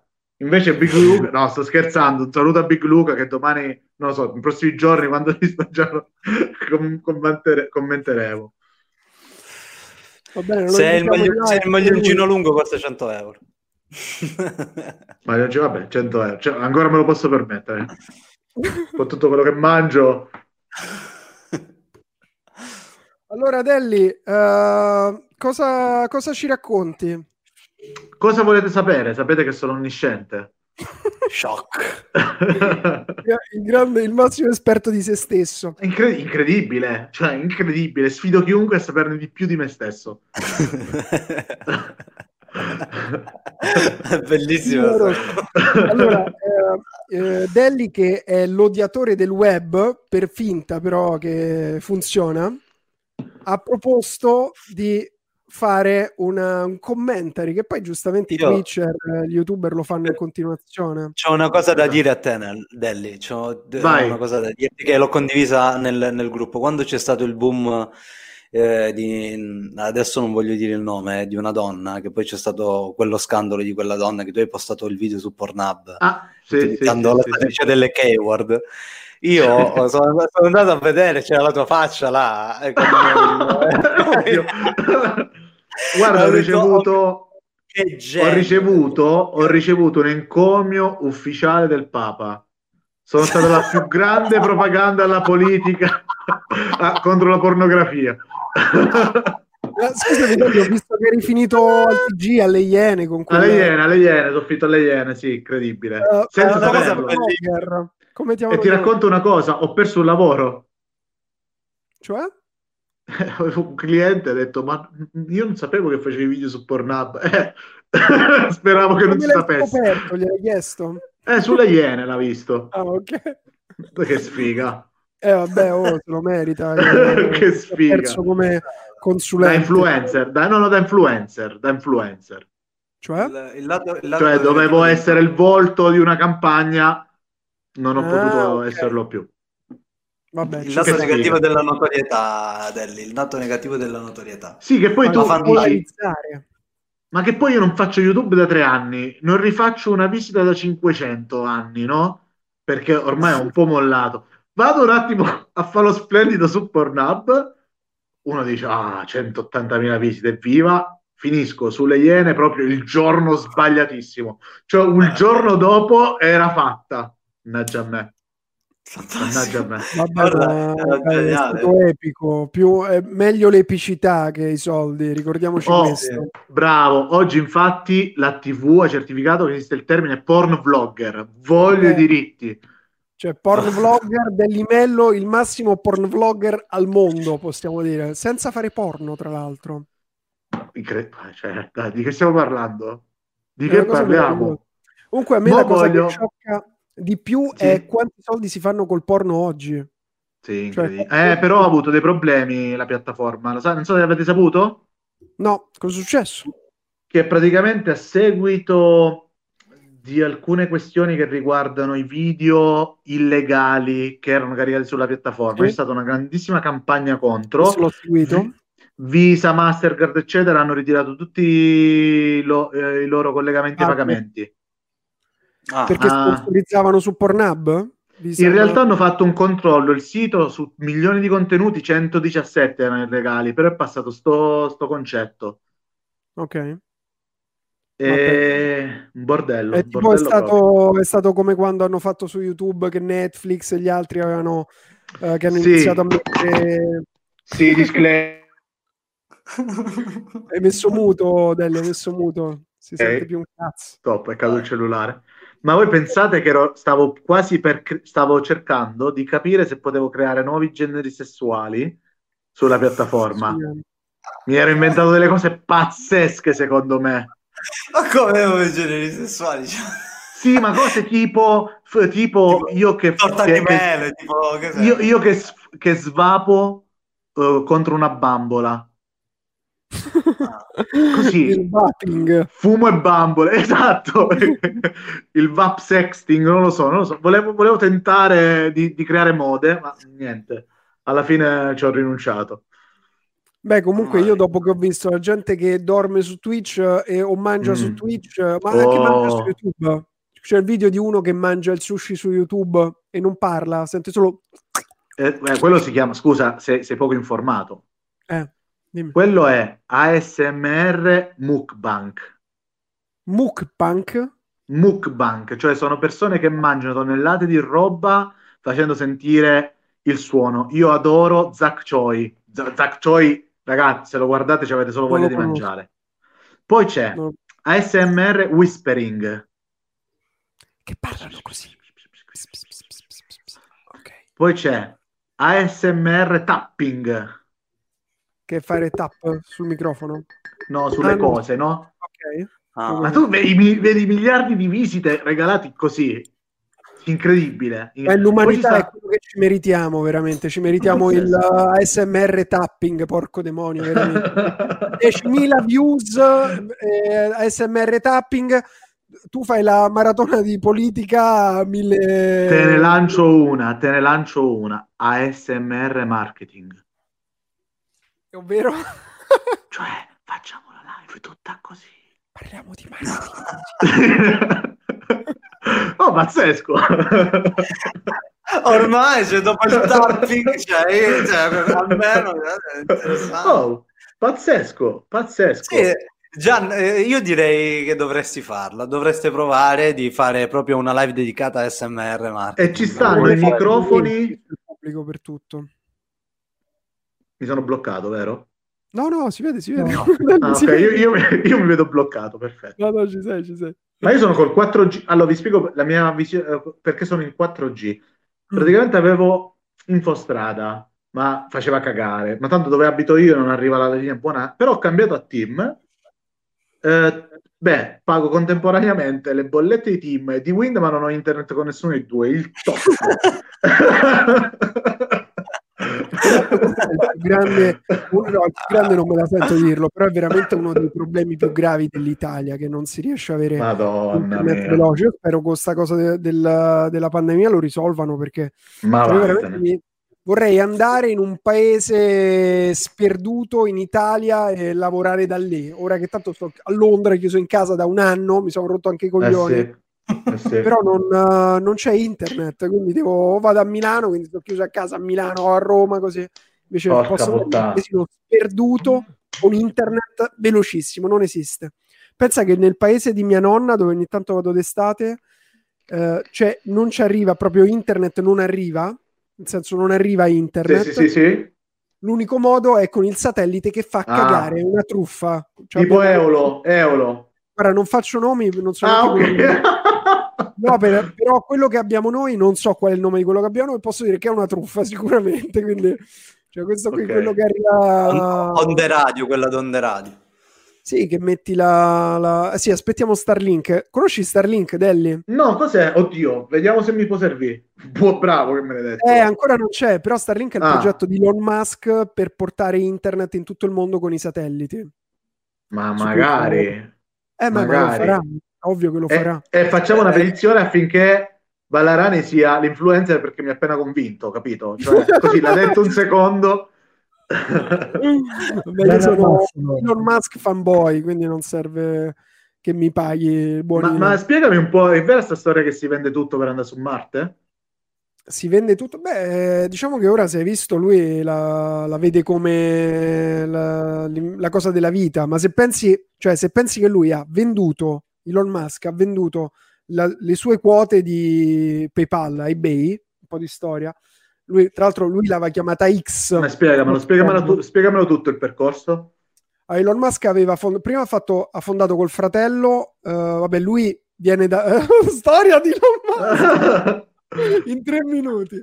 Vai, in tre minuti. Bello, questo lo estrai e lo metti su YouTube. Storia di Elon Esatto. Musk in tre minuti, Poi me la pazzesco. preparo pure e la faccio meglio una volta, però Esatto. per sommi capi eh, lui nasce in Africa, poi si sposta, eh, mi pare in Canada da, un- da uno zio così di famiglia, e poi insieme al fratello fondano, qualche anno dopo, fondano una- la prima startup che era sulle mappe, quindi facevano mappe. E lui non aveva, lui dormiva dentro l'ufficio, non aveva la casa, aveva l'ufficio e dormiva dentro l'ufficio. E dopodiché vendono questa startup e fondano un'altra startup che si chiama X.com.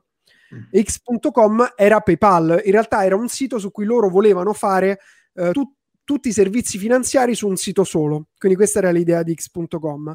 Si mettono insieme a PayPal, che esisteva, era di, di Peter Thiel, quindi fondano PayPal e X.com. Lui era sempre fissato con sta X, infatti se vedete Sì, ora sì, c'è SpaceX. Eh, eccetera, eccetera. E, e si chiama PayPal, vince PayPal come nome. Però alla fine loro, è una cosa interessantissima sulla storia di PayPal, è che lui diceva noi volevamo fare un sito che avesse tutte le informazioni finanziarie, tutte le cose su un'unica, su un'unica pagina, però non- agli investitori non gli piaceva Non questa fotteva cosa. niente. Non gliene fotteva niente. Poi quando dicevamo no, manderemo i pagamenti tramite mail, tutti impazzivano, "Eh, i pagamenti tramite mail. e lui diceva, per noi era una stronzatina fare i pagamenti tramite mail. E invece poi praticamente hanno capito che quella era la cosa che Top. voleva il mercato. Quindi lui era partito con un altro progetto, poi ha fatto quello che nel mondo delle startup si chiama pivot, quindi ha pivottato, Mhm. e hanno fatto il pagamento tramite mail. Si sono eh, agganciati a eBay che ha risolto un problema di eBay, quindi è nato in un piccolo eh, ecosistema, si è sviluppato con quello di eBay, anche se poi era aperto a tutti. E poi ha venduto PayPal ad eBay per non so quanti miliardi, non mi ricordo Fregate. e ha, ha investito tutti i suoi, lui aveva una parte appunto di PayPal perché erano diversi soci, ha investito tutto, tutti i suoi soldi della exit, così si chiama quando vendi un'azienda. Sì, sì, sì. Ha venduto tutti i soldi, ave, ha messo tutti i soldi che ha fatto per, uh, su Tesla, che tra l'altro lui ha comprato, non è che l'ha fondata lui Tesla, mm-hmm. e su SpaceX. Quindi è, è partito, oh. tant'è che a un certo punto uh, ha messo tutti questi soldi non aveva, cioè, eh, dato che sono inve- investimenti su cui non è che tornano subito i soldi, certo, certo. si è trovato a un certo punto che non aveva più soldi per andare avanti. E, sì, do, dormiva, dormiva, a casa degli amici, cioè è una, oh. è una, storia. Io consiglio a tutti di leggersi il suo libro, mm. il libro della biografia, non l'autobiografia. Ah, ce l'ho, ma ancora non lo leggevo, quindi grazie, me lo evito. È molto bello, è bello anche perché l'autore parte che era molto scettico verso Elon Musk. Sì, sì, si siedono a tavola, ho visto l'intro, no? Che lui è super particolare, molto perché diffidente. Lui ha molti hater, eh? Elon Musk è uno che Um, diciamo che io sono uno diciamo, a favore di Elon Musk, ma ho anche un mio amico che ha la Tesla e odia Elon Musk, dice che è un truffatore, quindi è uno è una persona che polarizza tantissimo, eh, visto da qualcuno come Dio, da qualcuno come il demonio, cioè come il più grande truffatore della storia. Ti voglio fare una domanda, ti voglio fare una domanda. Ti dico quello che ho capito. Il libro ce l'ho e non l'ho letto ancora, quindi ti ringrazio, lo eviterò di farlo a questo punto, tre minuti top. come quelli che guardano i film, come quelli che guardano i film su Wikipedia, no? Però la domanda è questa. Io quello che ho come capito di Musk... Bravissimo, bravissimo. Io quello che ho capito è che uno che ha un carisma pazzesco e quindi la gente è disposta a dare dei soldi anche per dire io sono, sto insieme a Elon Musk, no? Cioè è facile per lui trovare investitori. Sì. È corretto, no? Ma um, tutti questi progetti che lui, che lui ha, andare su Marte. Cioè, ma la gente ci crede per davvero è solo per dire, ah, sai, ho un investimento con Elon Musk? Cioè, è solo per, per farsi il figo a tavola? Perché è difficile a credere in, nel suo sogno, perché è veramente pazzesco. Allora, la, que, questa domanda, l'unica risposta è entrare nella testa delle persone, però ti, ti rispondo perché è, è, super interessante la domanda. Cioè, di base, Uh, faccio una piccola premessa. Noi ci siamo inventati una roba che tutti i comunisti odiano, quindi non so tu da che parte stai, Del, ma no, tutti i comunisti... Da tutte, da, che, da, quella di chi vince, ovviamente. Da quella di chi... allora per ora devi stare con noi. Nel mercato, cioè il mercato, il mercato azionario nello specifico, si è inventato un'idea geniale, cioè l'idea che c'è dietro il mercato azionario è geniale. Quando un'azienda diventa pubblica, va in borsa, praticamente sta dicendo io voglio fare questo, sto facendo questo, voglio arrivare qui, voi potete mettere i soldi e finanziarci per raggiungere questi obiettivi. Questa è l'idea di fondo. Mm-hmm. E quindi la cosa pazzesca, proprio incredibile che io ho realizzato uh, dopo tanti anni che mi parlavano la borsa, i soldi, il mercato, che non avevo capito, è che il valore di un'azienda nel mercato azionario non è data dal fatturato di quell'azienda, mm-hmm. ma è data tipo... da tipo Tesla. Ferrari. Proprio... Ah, pure Ferrari. Ferrari non distribuisce utili. Eh, cioè, proprio aver stato simbolo che io sono azionista di Ferrari.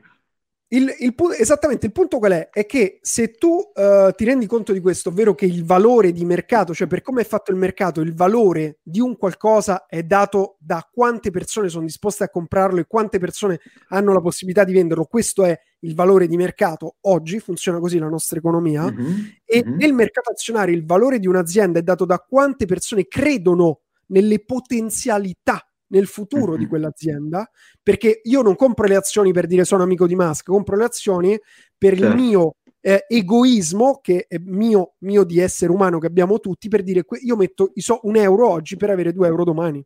Mm-hmm. È lo stesso motivo per cui il Bitcoin sta a 35k, non perché io credo che eh, Satoshi Nakamoto era un genio e voglio che l'economia globale. Io compro il Bitcoin per fare soldi, perché io faccio schifo, sono un essere umano a cui interessa solamente il mio cazzo di portafoglio, allora mi compro il Bitcoin per fare i cazzo di soldi. Poi partono anche altre cose. Quindi per rispondere alla tua domanda, eh, perché mm-hmm. giustamente è un po' larga, eh, la creazione del valore dell'aspettativa e della percezione oggi è, è quello che, che, crea il valore di mercato.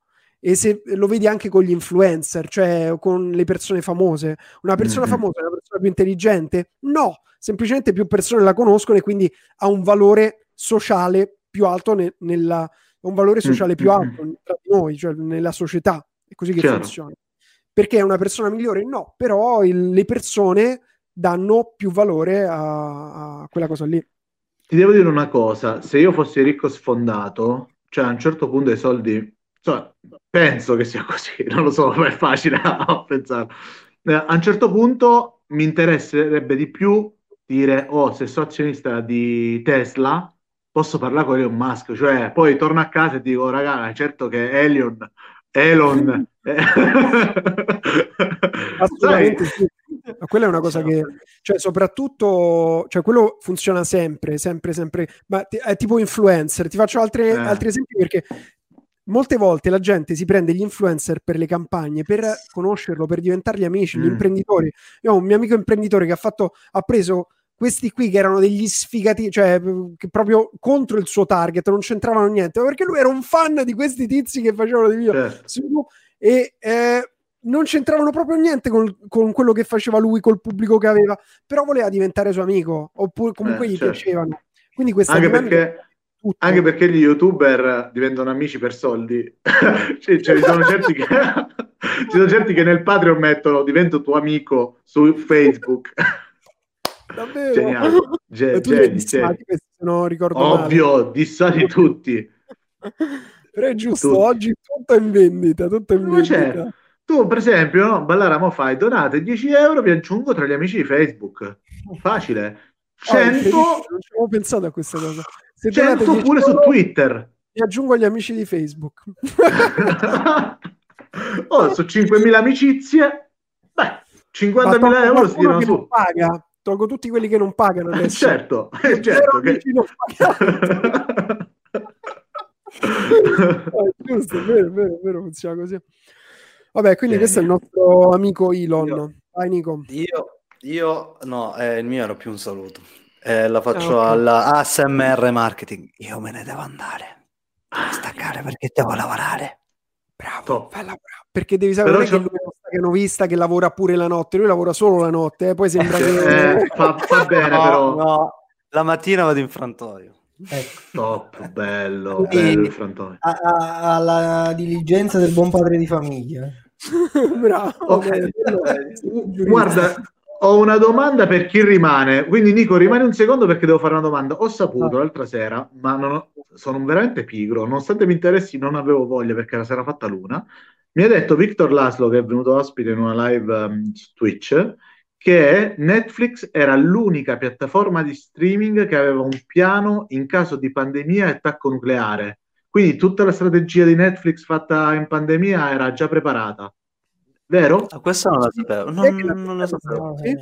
Me l'ha raccontata Victor Laszlo l'altra sera in, um, eh, in una live Laszlo, che abbiamo fatto. Le, le, ah, la... Victor Laszlo, Victor Laszlo è uno youtuber che parla di cinema.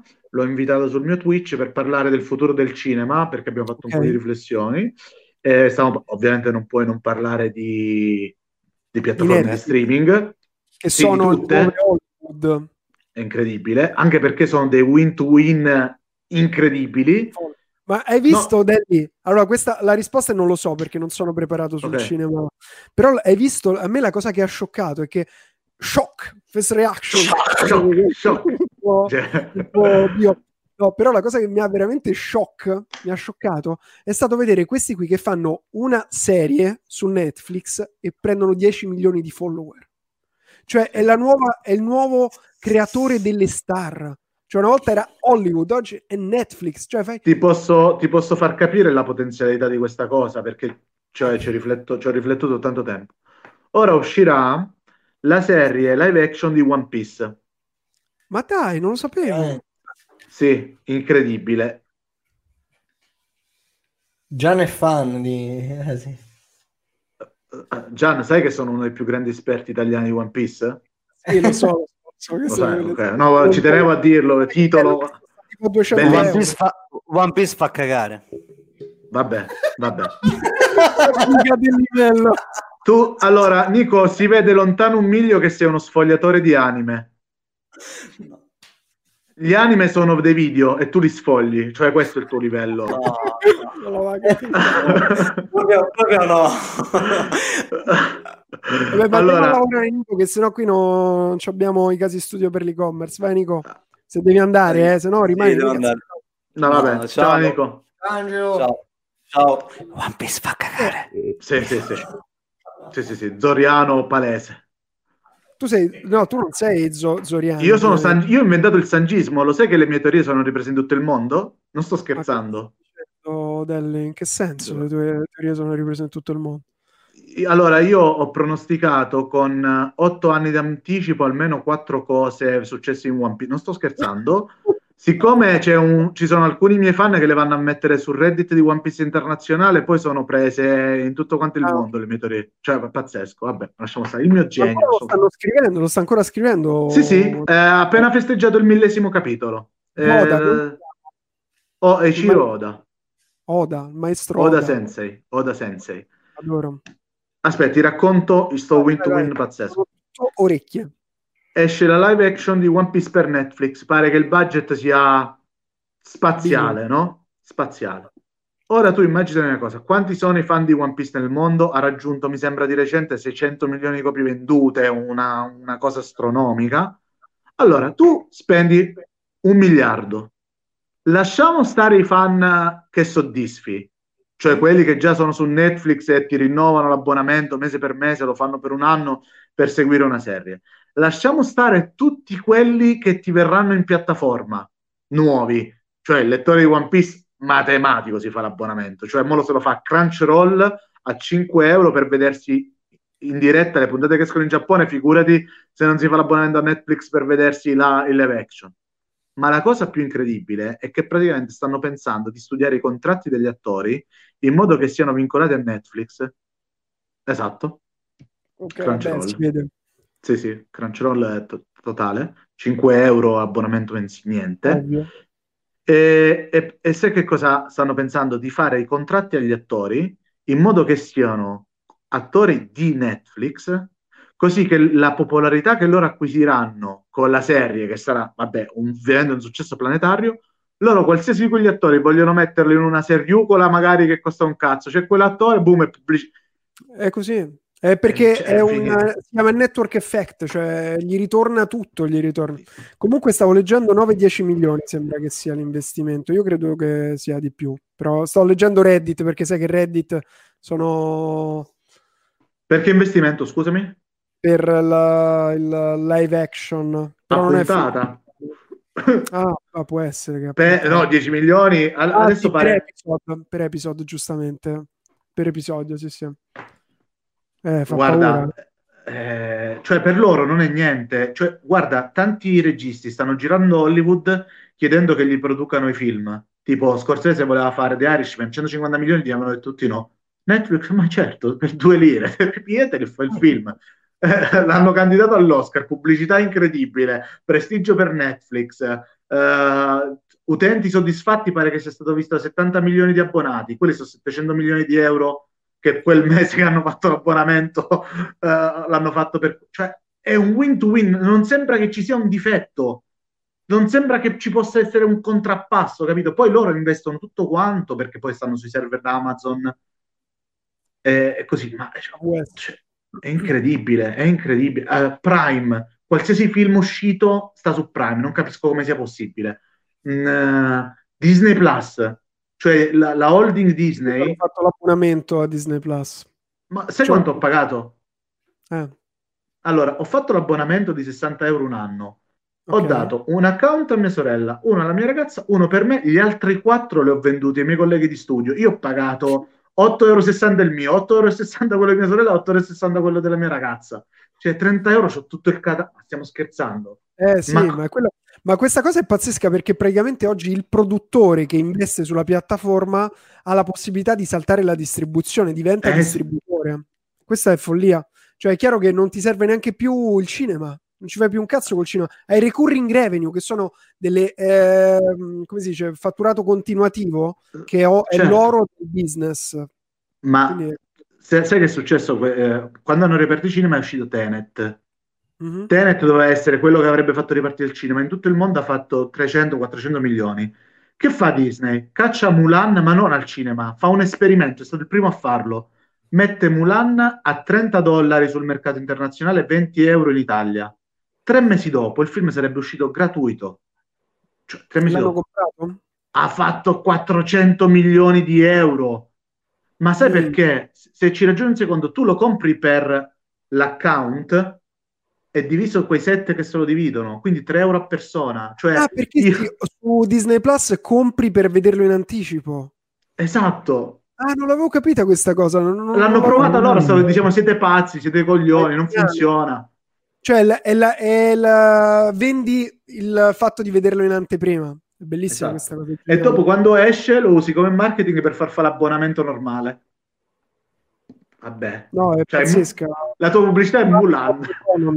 Platform econ- La cosa potente è che hai esaltato la distribuzione, cioè oggi se ci pensi, una volta se tu volevi produrre, cioè se volevi scrivere un libro per dire, dovevi avere l'editore che ti doveva certo. scegliere tanti. Oggi vai sì. su sul self-publishing di Amazon e sei fuori, basta, fine della storia. E chi cioè, te lo fa fare scrivere un libro con la casa editrice che ti pigli pure due spicci. Esattamente.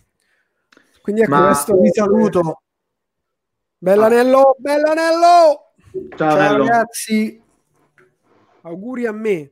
Tra un minuto faccio 24 anni. Auguri, Roy. Auguri. Oh, che bello fare il compleanno qui su Twitch. Sempre Vabbè, in pandemia è così. Eh sì, eh sì, è così. E lo, lo, sai che ha fatto? Qual è un'altra dinamica che sta per accadere?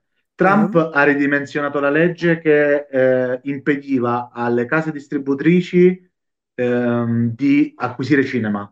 Ma siccome in America stanno per fallire una valanga di sale, ora Netflix, Prime e tutti riacquisiscono oh. i cinema e sarà tipo, sarà tipo vai al cinema, vediti il film, quando esci c'hai l'abbonamento per una serie, cioè, a dove cazzo andiamo? Incredibile. Eh sì, ma uh, tra l'altro, guarda, ho letto un, un, commento che ti voglio leggere perché non so se lo conosci. Dice: Io l'ho pagato ancora di meno, 2,70 euro condiviso con Together Price. Ah, Together Price, sì, come no? Certo, cioè, io da Zoom. sì, eh, sì, eh, tu. Se conosce... Racconti tu se lo conosci. A me sì, l'ha sì, parlato sì, dei miei dev, dei miei developer. Mi ha detto: Ah, ma hai visto Together Price? Geniale. Io, Beh, c'era, c'era un periodo No, c'era un periodo che facevo su Together Price da Zoom e Infinity. Ok. Cioè avevo anche da Zoom e Infinity. Praticamente su Together Price, mettiamo caso che io mi faccio l'abbonamento da 60 euro di Disney, okay. no? E non ho amici che se lo vogliono comprare. Quindi mi tengo il mio e poi con gli altri sei altri account che faccio? Pago 60 euro per uh, eh, account, lo metto su Together Price e decido io il prezzo pur di levarmi gli slot. Quindi, perché ne so, voglio recuperare 4 euro, lo metto a 4 euro. Lo voglio recuperare a 1 euro, lo metto a 1 euro al mese. Account sharing di queste piattaforme. Esatto. E quindi tu, vabbè, Infinity fa ride perché ti fa sempre, tu ti abboni a 1 euro a 99 centesimi, finisce il mese che passerebbe a 9, allora tu fai disdici, no, no, aspetta, altri tre mesi a 1,99 euro. Finisco i tre mesi, ah, aspetta, altri tre mesi no. Questa cosa qui è una cosa che è stata profetizzata da Philip Kotler del prezzo personalizzato, perché tu dici com'è possibile che io pago un prezzo diverso dagli altri? Ma eh, questo è sempre successo, cioè se tu avevi un certo. commerciale che ti, facevi, ti facevi un accordo, certo Oggi avviene in automatico, cioè oggi arrivano, se tu per esempio compri dei prodotti, ti arrivano delle promozioni solo per altri prodotti che vedi solo tu o se provi a disdire ti, ci sono delle promozioni solo per te, quindi c'è una differenziazione dei prezzi folle. Tutto ti racconto una cosa, ti racconto una cosa, io nel mio piccolo feci un corso, si chiama No More Guru, eh, a un certo punto lo inviai a tutti quelli che avevano acquistato già cose da me, no? Lo inviai che cos'era? Era un corso, si chiama No More Guru, che ho fatto insieme a Bob Liuzzo. Non so se conosci Bob Liuzzo. No. È docente di grafica e design e personal branding all'OIED di Milano, molto forte. Ah, abbiamo, fatto corso... abbiamo, fatto un corso insieme e praticamente io inviai questo corso da 150, da 100 euro online, perché lo facciamo dal vivo per 25 persone, mm. eh, perché al mio studio entravano quelli, e poi lo vendemmo online a 100 euro. Vabbè, c'è chi lo comprò, chi non lo comprò, e poi a un certo punto lo inviai a chi aveva comprato già cose da me. Io avevo fatto una rivista che si chiamava Clickbait, uh, poi avevo fatto tante cose, la, nel corso del tempo la gente aveva comprato e lo spedisco. Che ho fatto praticamente quando ho visto che eh, ho visto le 30-40 persone che avevano aperto di più la mail, mm-hmm. ho detto questi magari vogliono comprare, ma che ne so, magari non hanno i soldi, sono un po' dubbiosi, solo per quei 30 che avevano aperto più di 5 volte la mail ho inviato la promozione a 50 euro e se lo sono comprati. Ci sta. Ma pensa con l'e-commerce è, è una cosa che facciamo in automatico. In automatico, certo. Il carrello, uh, i carrelli non completati, gli arriva l'email dopo certo. X tempo con un'offerta per chiudere per certo. comprare la roba che hai lasciato sul carrello, giusto? Sì, sì, sì. La cosa pazzesca è che oggi è tutto automatico, cioè tu puoi impostare sì. e fanno tutto in automatico. Io vabbè, ho fatto con MailChimp. Eh? Sì, beh, ci sta, ci sta. Ma penso che MailChimp ora faccia pure le automazioni, solo che... C'è, no, c'è, ha qualche automazione, sì. Super è complesso. Forte. Allora, questo mi faceva ridere. C'è chi va su Together Price con i propri amici usando la piattaforma solo per avere un pagamento regolare dagli amici, eh, giustamente. Ci sta. Perché penso era la, è come loro la vendono per farla legale, perché sennò teoricamente non potresti eh, anche Airbnb, anche Airbnb tra poco rischia, c'è una grande polemica su Airbnb, cioè che loro stanno offrendo servizi all'hotel senza i costi fissi, quindi senza i camerieri, senza niente, che quindi vogliono regolamentarizzarlo e che tipo una persona nel corso dell'anno può fare solo tot affitti della casa, eccetera. Però poi si è quotato in borsa l'altro giorno, mi pare, eh, era, si prevedevano 35 miliardi che dovesse valere, ha fatto 100 miliardi di... Adesso non ci capisco tantissimo il mercato azionario. La di Airbnb non lo so. Eh, anche, se, anche, se, è crollata du- durante la pandemia, um, Airbnb è andata parecchio giù. Beh, ci credo, giustamente... hanno rimborsare non so quanti soldi a, a tu- per tutte le case che hanno disdetto. Ci sta. Eh sì, è un casino. È pazzesco. E poi non so se sai che Elon Musk, no Elon Musk, che Jack Ma non si vede da due o tre mesi in Cina. Eh, ma sai che su Jack Ma volevo fare pure un video, poi non c'ho mai tempo.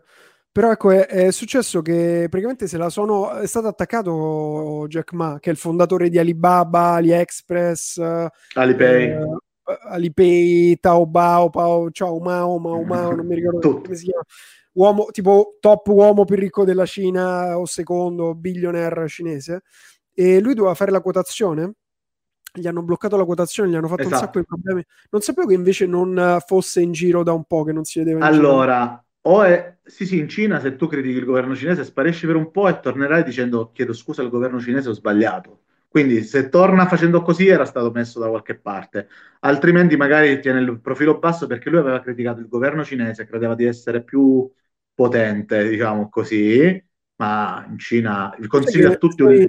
un esperto di politica e geopolitica, com'è la situazione politica in Cina?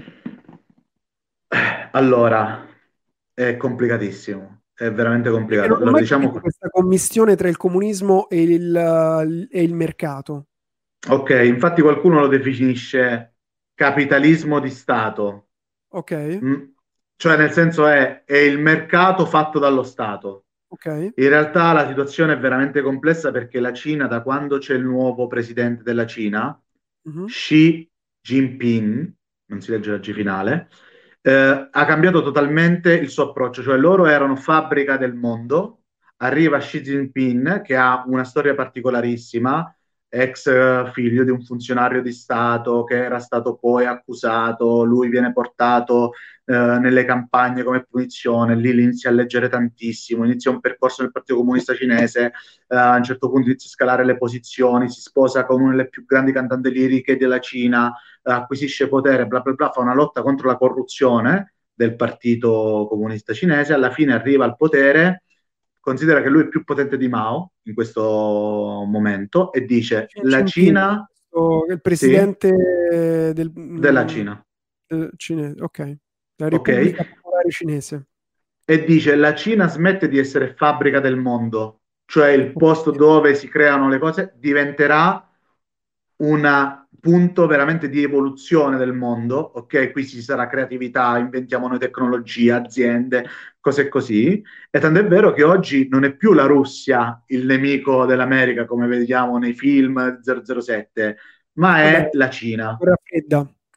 Esatto, la guerra, oggi è una guerra commerciale fortissima eh, che, che si combatte a suon di dazi. Noi, l'Italia, l'Europa è un terreno di scontro per queste due potenze, perché oggi la Cina è una vera e propria potenza. Obama era stato uno dei primi a capire le, la forza della Cina commercialmente, tant'è vero che faceva una strategia, si chiamava Pivot Cina, mm. mettere al centro la, la, Cina nelle questioni perché sarebbe diventato un concorrente, durante Trump c'è stata una guerra. Noi l'Italia siamo famosi per stare con i piedi in due staffe, siamo un po' americani e anche un po' cinesi e si è combattuta una battaglia di propaganda durante la pandemia e adesso loro stanno facendo una, una cosa per diventare più familiari a noi, cioè stanno cercando di evolvere il loro soft power. Il soft power cos'è? È il potere dolce che l'America ci fa col cinema, quindi noi vogliamo essere americani perché vediamo i film, gli hamburger, le cose. La Cina lo vuole fare con lo sport, tant'è vero che la Cina ha fatto in modo che gli imprenditori cinesi comprassero due società di calcio in ogni nazione, mm. quindi due in Italia, due in Inghilterra, due in Francia, due in Spagna. Per, per, per creare... Esatto, per, per prendersi le, le... La parola soft power, non la conosco. Viene anche definito smart power, dipende un mm. po' da, da, okay. da, dai libri. Se posso suggerire a tutti un libro pazzesco sulla Cina, che è anche un podcast, il podcast si chiama Rishow e il libro si chiama di Gaia Sannetti Nella testa del dragone. Ah, ci sono tante as- parte, me l'ero segnato già questo. E, e compratelo perché ci sono anche tante cose che riguardano il 5G che sono fondamentali, ma anche grandi cose che non vanno, tipo gli uguri. Siccome loro devono fare la via della seta, che porterà uh-huh. la Cina ad avere un, un, La Cina sta facendo delle politiche, adesso non c'è tempo per spiegarle tutte, ma loro stanno ricreando la via della seta, cioè la, le vie commerciali della Cina per treni, strade, mare e aereo, che potranno permettere a loro di avere scambi commerciali con tutto quanto il mondo, ma deve passare una parte della via della seta in un territorio a nord, eh, nord-ovest della Cina dove c'è una, una popolazione cinese musulmana, si chiamano Uguri. Uguri. Ah, okay. Sì, l'ho sentita questa cosa. Qual è la storia lì? Praticamente li stanno a mettere nei campi di concentramento. Ah, ok, ecco qual era. Di, anzi, scusate, scusate, di rieducazione al lavoro. Tu pensa che Ozil, un giocatore che gioca in Inghilterra, campione del mondo tra l'altro, ha detto, ha criticato la Cina. Lo sai che è successo? Per questa cosa non di Uguri. Notizia, non me la ricordo. Fuori squadra fuori squadra perché altrimenti la Cina non trasmette le partite di Premier League Follia. in Cina. Follia. Cioè stiamo parlando di una potenza folle. Ti, folle. Vi dico, se qualcuno sta la, trovando, cercando lavoro nel mondo del digital, sappiate che in Cina esiste l'esercito dei one dollars, pagano un dollaro per ogni commento rimosso sui social cinesi o per ogni commento fatto positivamente verso il governo, negativamente verso i detrattori o che pure vanno a incidere sulle indicizzazioni dei siti nel mondo. Un dollaro a commento. Esercito del one dollar. È una dittatura, quindi la... come funziona? Io sono sì, proprio sì. È, è, un'oligarchia che, eh, che, governa attraverso una dittatura, però non devi pensarla da occidentale. Cioè mm. lì è, è quasi, mh, mm, non voglio dire normale, ma gran parte dei cittadini non la vive come una dittatura, la ritiene una cosa indispensabile per governare. Eh, ma come il regno in Inghilterra, che qui sono sì. di, essere, di, di, essere regnati dalla regina, eh, cioè la vivono in esatto. modo differente, è vero? È proprio diverso, noi non possiamo capirlo, non, non ci appartiene. Non possiamo capirlo, per loro... possiamo, possiamo giudicarlo, come giusto che mm. sia. Sì, col nostro metro, ma è anche molto ipocrita perché noi magari diciamo, ecco, la Cina così, così, così, poi la Premier League, oh, ma è successo anche con l'NBA, un, un manager dell'NBA ha criticato la Cina, la Cina ha detto all'NBA, ok, non vi trasmettiamo più le partite in Cina, e quello zitto, muto, si è scusato, buonanotte. Ho visto questo meme ieri, bellissimo, uh, in cui, vabbè, adesso abbasso un po' il livello della conversazione. eh, c'è una macchina che fa un incidente e poi tutte le macchine dietro. Da questo incidente esce e la morte, cioè la morte che stava guidando col cappuccio nero e la come si chiama? Sì, sì, sì, sì, la falce. La falce. Arriva, uh, arriva un altro vestito come lui, più grande, e dice: Mi dispiace, la tua vita è finita. Lui dice: Ma io sono la morte, eh, cosa posso fare? Eh, io sono la super morte. dovrei incarnare in un cinese. E quindi oh. fa adesso poi scompare, dopo un secondo riappare e dice eri una donna, vero? Una bambina, vero? Sì. questa è la realtà della Cina, dove Ma ancora c'è quella storia di un figlio... Di un figlio Adesso a... c'è un grosso... Pro... Allora, innanzitutto devi immaginare questo. Uh, ti citerò un esempio che mi è stato fatto a me. Film brevissimi ragazzi, scusate che giustamente la chat sa. La chat sa sempre. Allora ti faccio capire questo esempio che è stato fatto a me per far capire. Innanzitutto la Cina ha il confucianesimo e già questo vuol dire che la nazione è unica dietro un valore, eccetera, e pensa a grandissima, grandissima distanza. Noi ragioniamo più per prossimità, diciamo che è il vantaggio anche degli stati dittatoriali, chiamiamoli anche solidi. Inoltre noi giochiamo a scacchi, loro... Solidi. Sì, esatto. La pianificazione quinquennale, quelle cose lì. No, non esiste, per loro è a 30-50 anni, cioè loro dicono noi dobbiamo vincere il mondiale nel 2050 e si stanno organizzando, Adoro. per dirti. Eh, geni. E loro avevano pe- non avevano pensato a una cosa però, che adesso ci sono tantissimi maschi e pochissime donne in Cina, quindi una donna, se vuole sposarsi con qualcuno, l'uomo deve portare la dote perché ci sono poche donne per... Domanda, per... offerta. Esatto. Sempre, alla fine la legge di mercato è dentro è di noi. È così. Le cose che ce ne eh. sono di meno hanno più valore. E adesso si devono preoccupare di questo. Tu pensa che gli investimenti della Cina in Africa, ma anche di eh, persone, di africani che vanno in Cina, che vanno a studiare nelle loro università, cioè questi sono una po- cioè non ragionano come noi, loro ragionano a 60 anni da qui. Noi ragioniamo per dopodomani. Ci sta questa eh, cosa. dicevo verità. prima nei commenti che raccontavano che um, qui in chat che di Jack Ma che ave- era pure il giudice in un, uh, in un tipo uno show televisivo. Ah, sì, fatto fuori. Eh, non, non, l'ha fatta, diceva che era impegnato. E era altri... impegnato, ma è stato rimosso pure dal trailer.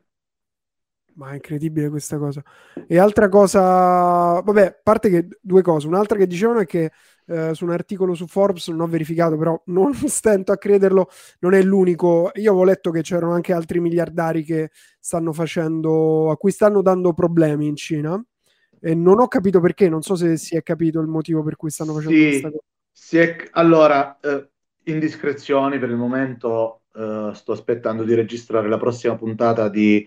Eh, io faccio un format che si chiama uh, Teatri d'operazione, parlo con un esperto di geopolitica quindi sì. glielo voglio chiedere per essere, per essere più sicuro, però dai racconti giornalistici pare che lui avesse, stesse creando un sistema che potesse dar fastidio in qualche modo alla Bank of China, che è mm-hmm. di Stato, però non voglio dire cazzate, vi, adesso vi ho riportato la cosa proprio okay. minima che so. Però sì, pare cosa... che... La... Vai, vai, finisci, finisci. No, pare che la quotazione dovesse essere strepitosa, e l'hanno proprio fermata sul nascere. Ma quindi Perché era... con, uh, comunque hanno un problema con Jack Ma, cioè nel senso sì. questo è sicuramente con, tanti, sì. con diversi miliardari. Eh, beh, essendo comunque una dittatura comunista, possono pure prendersi la società che gli frega, cioè eh, fanno come gli pare, no? Eh, però attenzione che comunque il denaro poi conta sempre, cioè la, la, Cina è sempre più connessa agli stati, fanno una politica del debito, si chiama ricatto del debito, cioè loro per fare una cosa ti danno i soldi, poi tu non riesci a pagarla e quindi loro ti dicono ok, allora mi fai che i soldi per il porto che ti ho dato mi permetti di scali del, delle, delle, mie navi lì. Cioè sono, pezzi, cioè, sono veramente forti. E ti faccio notare una piccola cosa di comunicazione e marketing. Ok.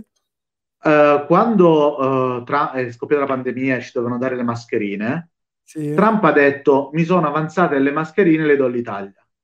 Sta cosa non, esiste, non è mai esistita, è sempre la stata Trump. l'America, l'America, l'America eh. fa oh, mi sono avanzate le mascherine, le do all'Italia, ma l'America per esercitare soft power ha sempre fatto che visto i rapporti di amicizia con una delle nazioni che ci sono più vicine, noi doniamo le mascherine magari erano quelle avanzate, ma te la mettevano in un altro modo. La Cina certo. che fa? Fa doniamo all'Italia le mascherine, si scopre che le avevamo comprate. Cioè, siamo a, a, Trump ha distrutto l'America perché ci ha fatto avvicinare alla Cina. Cioè, questo è il problema. L'Europa si è avvicinata molto l'Italia si è avvicinata tantissimo alla Cina. E, e, Trump è stato un disastro per l'America perché praticamente noi abbiamo visto un leader che cambiava idea sulle cose che invece di sembrare nostro amico sembrava che se ne volesse stare nel suo campo e noi abbiamo Guarda, non voglio però tediare. sollevo anche un'altra cosa nuova, è, super interessante. Chiunque è interessato al business deve capire il ruolo della Cina. Tra l'altro, qui in chat abbiamo molti, eh, molti ragazzi che fanno e-commerce, anche bei Mm. numeri con gli e-commerce, e i prodotti si comprano sempre dalla Cina. Cioè, noi abbiamo fatto i soldi vendendo i prodotti della Cina, comunque lo devo dire. E, e Eh, pensa certo, che vabbè. E, e ci sono dei mercati giganti in Italia di prodotti cinesi, oltre ad AliExpress, Alibaba e quant'altro. E Tutti da, ribrandizzati, no? eh, no, no, proprio, Ah, no Cina brand, proprio- sì, sì, dalla Mm. Cina, proprio cinesi, made in Cina, ma anche questo qui è fatto in Cina, lo scrivono, lo devono scrivere dappertutto ormai. No, un'altra cosa che volevo tirare fuori è che, eh, come stanno scrivendo qui in chat, la Cina sta facendo da anni, io mi ricordo almeno dieci anni che ehm, ho una persona che conosco che ha fatto l'avvocato per diverse operazioni in Cina, per diverse operazioni in Sudafrica con cinesi, eh, perché hanno investito Certo, sì, sì, tantissimo. in infrastrutture, Tantissimo, strade e quindi ci sta, c'è proprio espansione. Quindi, Ah, ti dico eh, una cosa, dico una cosa a tutti i marketers, eccetera. C'è stato un grande allarme nel settore della comunicazione quando ehm, Dolce Gabbana ha fatto il famoso spot per una sfilata sì, in Cina dove prendevano in giro le bacchette. sì. Le bacchette sono un elemento culturale per la Cina immenso. Il governo sono chiusi tutti i Dolce Gabbana, sfilata rinviata. Dolce Gabbana aveva il 30% del suo fatturato in Cina.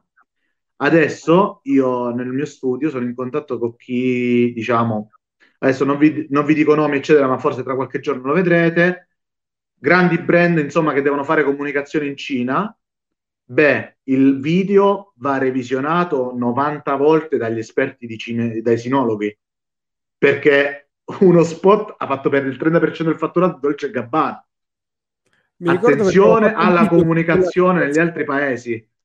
Ci avevo fatto un video su quel- quello scivolone che poi lì c'è stato pure tutta quella parte grottesca delle reazioni de- alla cosa, tipo insultare i cinesi su WhatsApp, ti- su Sì, Instagram. mi hanno hackerato, disse Domenico sì, Gabbano. dopo che aveva insultato tutte le situazioni, vabbè. Ah, Chi- come per chiunque fa co- comunicazione in Arabia Saudita, attenzione, il colore verde lì è la religione.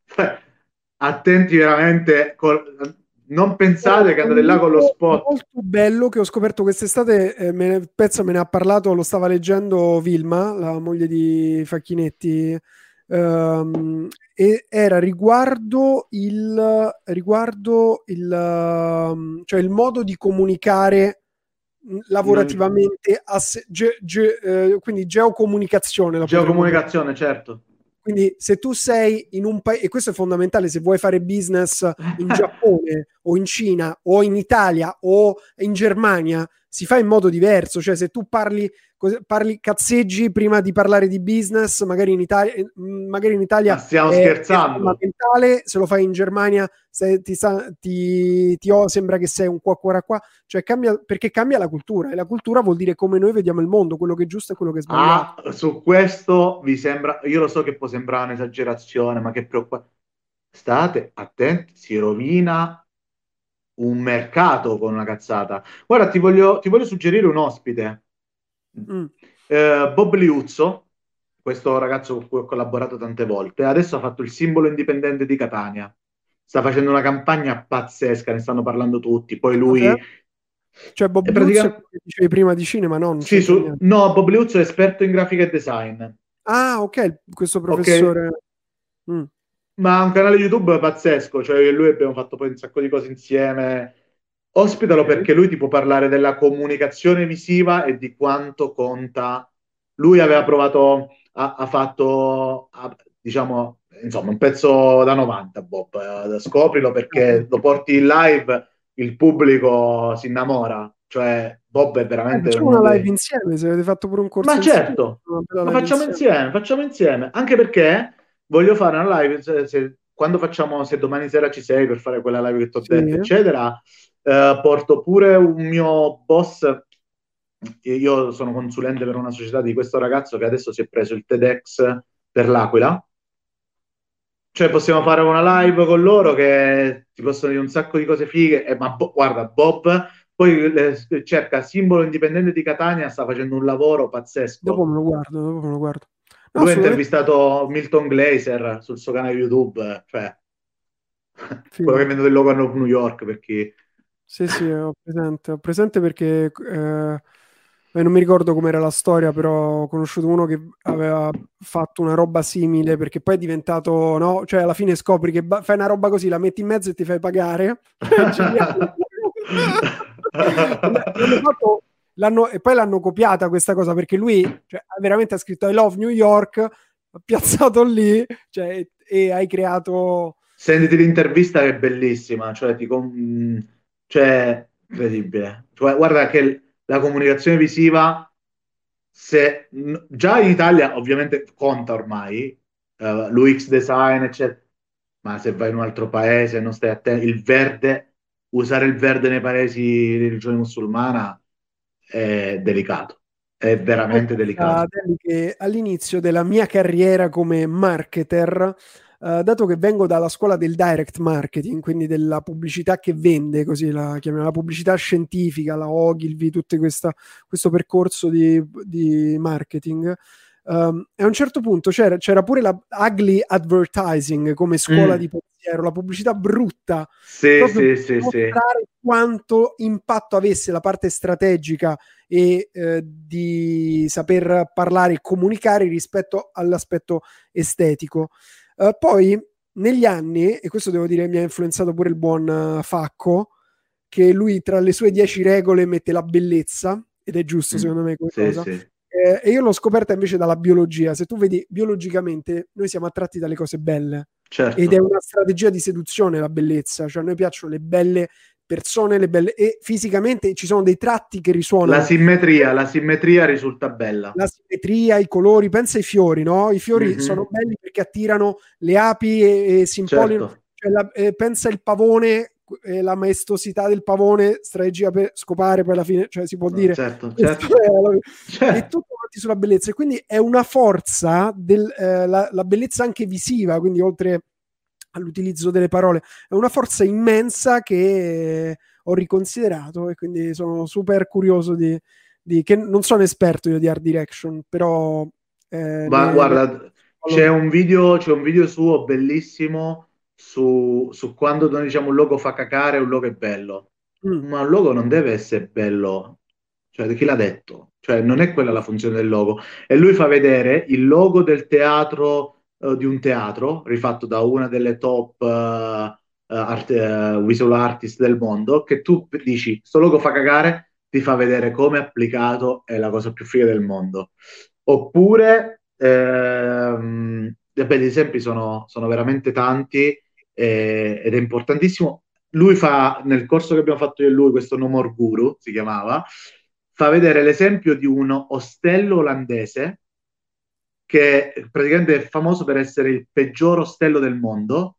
La comunicazione che rifecero era i nuovi tappeti hanno, hanno buchi di sigarette in più, eh, nostra, le nostre stanze sono rimaste senza finestre. C'è tutta una comunicazione basata su quando facesse cacare. La gente va là per raccontare l'esperienza dell'ostello più brutto del mondo. Eh sì, ci cioè, sta, ci sta. La comunicazione risolve i problemi. Insegna il marketing, l'importante è essere differente, non essere il migliore. Quindi se sei differente. Tra l'altro vedo che gli hai scritto tu la, la uh, pessimo youtuber Uh, bifolco professionista, junk food guru, massimo esperto di branding e graphic design su YouTube pessimo viaggiatore.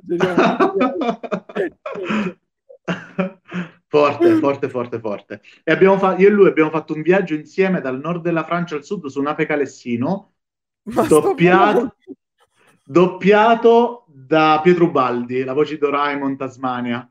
Adoro. Doppiato perché doppiato? perché noi abbiamo chiesto, oh Pietro, ma ci fai la voce che racconta questo nostro viaggio? Guarda, ah, se, okay, se, la, la se vuoi fare screen share e vedere la sigla della cosa, è una figata. Devi cercare eh, Bob e Delli eh, Tour de France. Come? Bob e Dellimello Tour de France. Se per sentire la voce di Baldi, così la riconoscete al volo. Tour de France... Siamo Vediamo questo qui da Montpellier. Sì, da Lille a Montpellier. Sì. Ma è una playlist? È una playlist, metti la, la, la, l'episodio 1 che parte l'intro.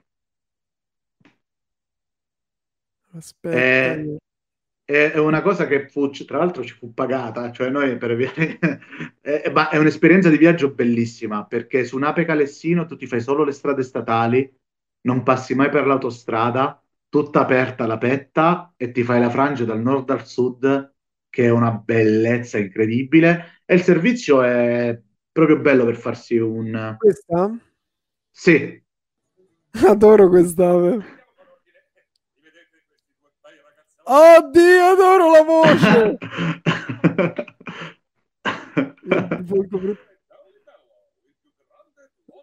Il più grande vlogger italiano. ok, basta, basta, era solo per fartelo vedere. Adoro, adoro, adoro. Beh, dobbiamo farci delle live. Ci dobbiamo fare le live perché secondo me escono fuori. Cioè, io parto da ah, buono il pollo e Bob se ne esce, e poi tu, eh, ma lo sai il case history di KFC e poi figata, figata. Bene, non lo conoscevo, lo invitiamo sicuramente, ci facciamo una chiacchierata tutti insieme. Top player. Va bene, Delli, senti, sentiamoci domani che vediamo se sì. organizzare questa cosa, poi ci, ti chiamo e ne parliamo. Ok, già, già rido. Fa ridere, fa ridere. Dai, dai, poi domani ci organizziamo bene. Va bene. Un saluto Ciao, ragazzi, a tutti i creator. E al grande Delli Mello, massimo esperto di se stesso. First reaction, Madonna. shock. Shock. Ciao ragazzi. Ciao ragazzi.